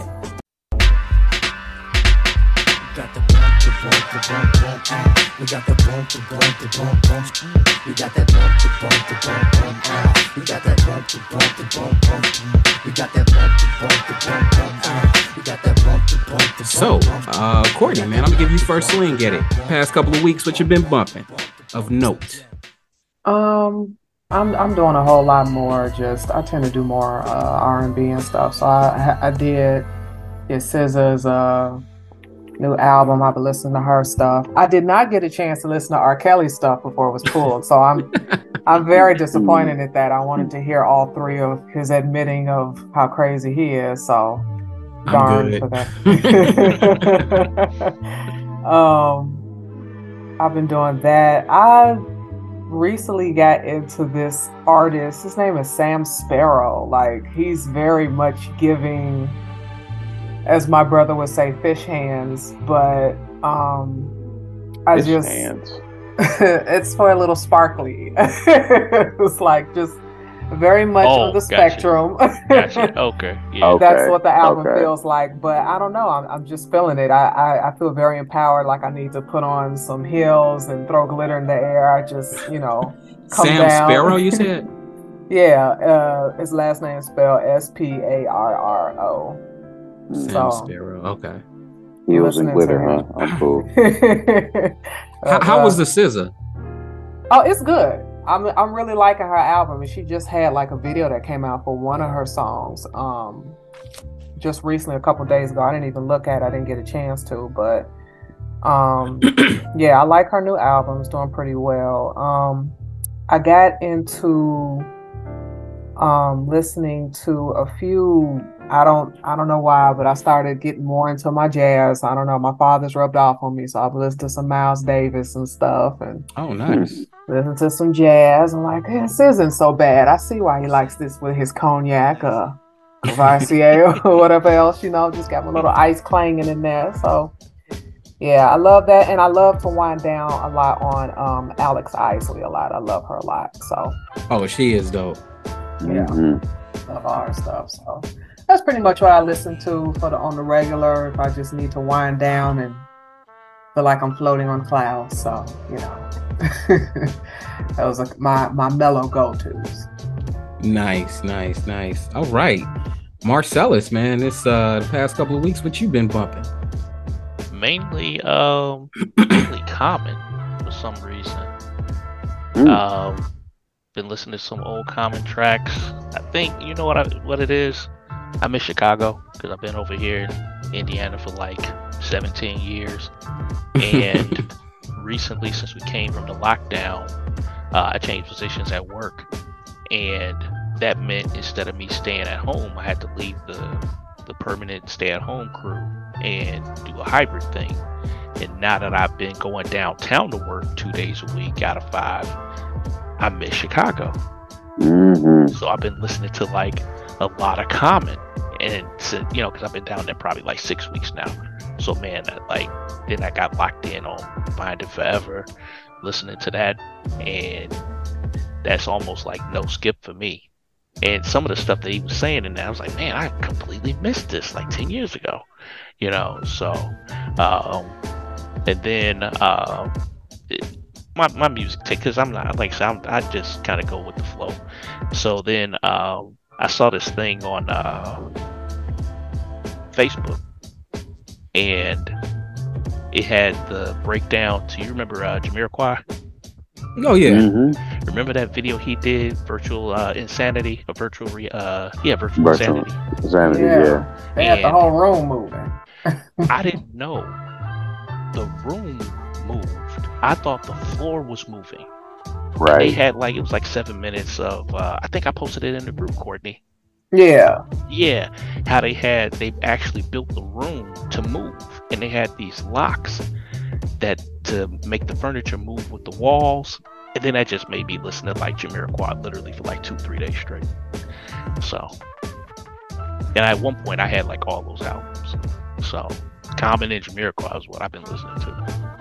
Nice, nice. Not a bad combo at all. All right, Jamil, man, this the past couple weeks, what you've been bumping? I had to kind of chuckle to myself, uh, Courtney, when you was talking about listening to jazz and specifically Miles Davis, because that's what I've uh, been listening to as well. Um, just not a not a ton of hip hop, other than um, what we had to listen to for the uh, uh, for the face off. But I was bumping that um, the uh, Miles Davis Blue Haze. What was the other one? Can't think of it. Um, is it called Shade of Blue? Something Blue. It was one of his earlier one of his earlier pieces because I was looking for the the vinyl. I hadn't heard that album before and just kind of randomly picked it up. I'm like, yo, I gotta have this on uh, analog because I know it's gonna sound better. Is it kind of blue? Yeah, that's the Kind of of the blue, album. kind of blue. yeah, Thank that's you. That's the one. that's his most favorite one. I love that song "So What" on that album. Yes, indeed. Yeah. First thing that popped up. Yep. That's the most. Um, that's really the most famous one on that album. But Oh, Albums. that means it's gonna be either really easy or really hard to find the vinyl there. Also was listening to uh CeeLo Green. CeeLo Green is Thomas Callaway. Um, Ledisi the Wild Card, which led me to this dude Corey uh, Corey Henry. He was on her album, so I was like, I give him a shot. I listened to this album he did called Operation Funk. It's it's good, but after like the first track, I was like, this is you know kind of kind of funky, kind of got some bounce to it, but this feels familiar. Second track, oh I know why this feels familiar. Okay, because he kind of got like a Prince inspired sound. Third track, oh no, this nigga just straight up bit Prince. Got it. Like his entire Steve is he just basically is is a Prince cover band. So I, I didn't Oh, get through the whole album because I got I got annoyed with that. Plus, me and my son was going for a walk and it got super cold outside, so maybe that's why I got irritated too. Oh, I was listening to some hip hop. I uh, went back and listened to um, uh, Kendrick, The Pimp a Butterfly, the Westside Gunn 10, also Pete Rock Return to the SP 1200 Volume 2, which was dope. It was dope. I, I didn't like it as much as PeteStrumentals 4, but it, it's some tracks on there I messed with. Yeah, It sounded kind of dated to me. I think that was the intent. Yeah, it sounded kind of dated to me. But uh, myself, oh, go ahead. Shout, quick shout out to the Black Panther soundtrack and the score. Because after seeing the movie when you know when it came out, I was on that for like four or five days straight. Yeah, Because they except for that Rihanna song. I, outside of the context of the film, I do not like that song. Gotcha. Yeah, I can see that. Yeah. That that soundtrack, dude. When you watch the special, how they made that that score. Oh, for that- sure. If that dude don't get another Oscar, we riot. Yo, Ryan Ryan Coogler is a phenomenal director. Yeah. Like he has not missed yet, and I don't feel like he's gotten his just due at all. No, he, he's not gonna get it. Not. Oh, he's not definitely not getting the Oscar for this, I mean, look No, how long no. it took for them to uh, to recognize Spike Lee. Yeah. right? But Spike See, is is Spike an Lee. agitator. Right, exactly, exactly. And Ryan Coogler is like, hey, I just like making films, and this Right. is how I make the films. I'm not bothering Right. nobody. Nope. You know what I'm saying? I ain't even gonna get into my man getting getting thrown in the police car trying to take his own money out of the account. Wasn't know? that wild? bruh. So so I'm like like Ryan Coogler is just a nice guy just trying to make some movies and he's Yep. just picking great people too. Yes. he's just picking great people because him working with getting Ludwig Goran Ludwig Göransson to do the Mhm. score. To do. Yep. The, if you listen to the first Black Panther soundtrack and you listen to the second Black Panther soundtrack, Wildly different. bruh, my man my man was like, hmm, it's like going from a Geo to a Ferrari. But that's that's what that's what money will do for you. They they were willing to invest a little more up front. Disney Bro. was. he found he found Mayan rappers Mm-hmm. to put on the score and the soundtrack. Like they That- went to middle, you know, Latin America to find the Yucatan to find actual Mayan rappers. I'm like, what? He was like, it's ten of them in the world, and they put them on the soundtrack.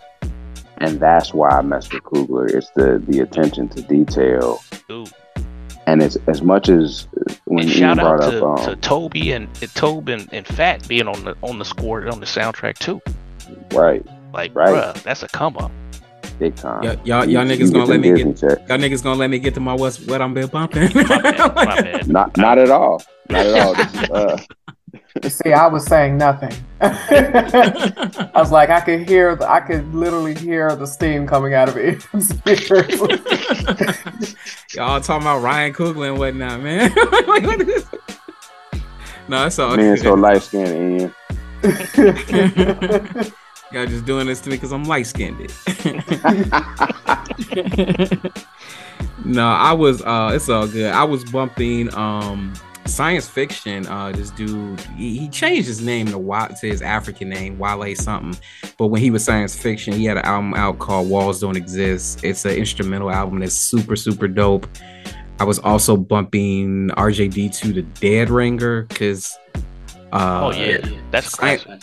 Yeah, science fiction kind of sounds like RJD2, at least on that first album. I was also bumping Nas's King's Disease 3. I was bumping Apollo Brown and Philmore Greene, uh, The Cost of Living. Super dope album uh, from a Chicago artist and one of my favorite producers. And I was also bumping uh, Prince Paul, Prince Amongst Thieves. I just hadn't heard that in a while. And Kool G Rap's new album, Last of a Dying Breed, which is which is actually pretty dope. Um, I was, I was surprised at how good it was. But uh, yep, that's that's what I have been bumping. But man, people, thank you so so much for hopping on the show tonight and kicking off season 15 correctly. Uh, Courtney, we would love to have you back if you are willing to come on back. Yes, indeed. Absolutely. I'll, I'll always bring the audacity and debauchery. as as the wife of Zach, I, I should I should expect nothing less. I'm Well- Aunt Ruckus. It's certainly the place for it. exactly, it's a safe space, you know. Right, right. We need more more safe black spaces.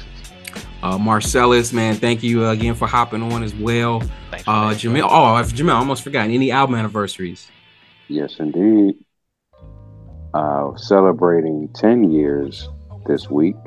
Uh, you got the game with Jesus Piece, which approximately six people heard. Uh, and Big Boi, Vicious Lies and Dangerous Rumors. I believe that was his debut solo album. Um, celebrating 15 years is uh, no, his, his solo his solo debut was Sir Lucious Left Foot, actually. Okay, I thought that that was reversed. Got it. So this would have been the second one. Celebrating 15 years is uh, Hi-Teknology 3 eh, and uh, Wu Tang 8 Diagrams. Ugh. Also in. Stay right where it is. Yeah. Uh, but it does get a, a upturn in celebrating 20 years. Um, you got the GZA with the Legend of Liquid Swords. Super dope Uh, album. Yep. Yes, indeed. And Yeah. Slept On. Uh, Felt, a tribute to Christina Ricci. Ah, I love that Another album. Slept On album. A tribute to Christina Ricci. Yes, sir. Check it out, Marcellus. and uh, also yeah and From also celebrating Wednesday? 20 years another um, I'll send you the link, Marcellus. All right. Like, wait a minute. Where am I right now? Hold on. another highly slept on album uh, unfairly hated unfairly maligned uh, by uh, little known rapper um, Rashid Lynn album called Electric Circus you might have heard of it Indeed. celebrating 20 years this year. And um, last but not least, celebrating 30 years to the day, actually, is uh, Heavy D and the Boyz Blue Funk. Wow. We get Man. old is all I could think of with that. Yeah. 20 Yeah. years of Electric Circus. Ain't that crazy? Wow. Uh, And I Oh, and if that that album got Close. released now, it'd be it'd be the the, the hottest thing smoking. In the midst of all of these sing songy rappers and all that. It, it may or may not be like like it it was different then and I think it would be different now. It it, it was an album that was was somewhat ahead of its time, but it's an album that like you you you got it if you wanted to get it. you know what I mean? That's fair. That's fair. I I do think that it was ahead of its time though. That and the Love Below, but I think both of those are you know that's a, a discussion in and of itself. Oh yeah. Oh yeah. Oh yeah. Yep, those were your uh, your album anniversaries for the week. All right, all right. Well, we appreciate that, Jamil. And uh, that is the show. So again, I want to thank y'all for logging on tonight, making the show what it was, sharing your input. Uh, we got us a nice lengthy show here to kick off season 15, and we're gonna invite um, the audience to come back next week. Uh, we should be back with another show. In fact, next week we'll be back with our fifth annual Vibes and Stuff award show, where we will be Yes, sir. Where we'll be awarding the best and worst of hip hop in 2022. So, uh, everybody who I sent a ballot to, fill out those ballots, man, so we can uh announce the winners. No right ends. you tell Jason that. Oh, Courtney, I'm gonna I'm gonna send you a ballot too. I don't, don't I, I almost forgot. Um, and with that, I bid y'all adieu, and I'm gonna say peace. All right. Later. Later. Later. Later.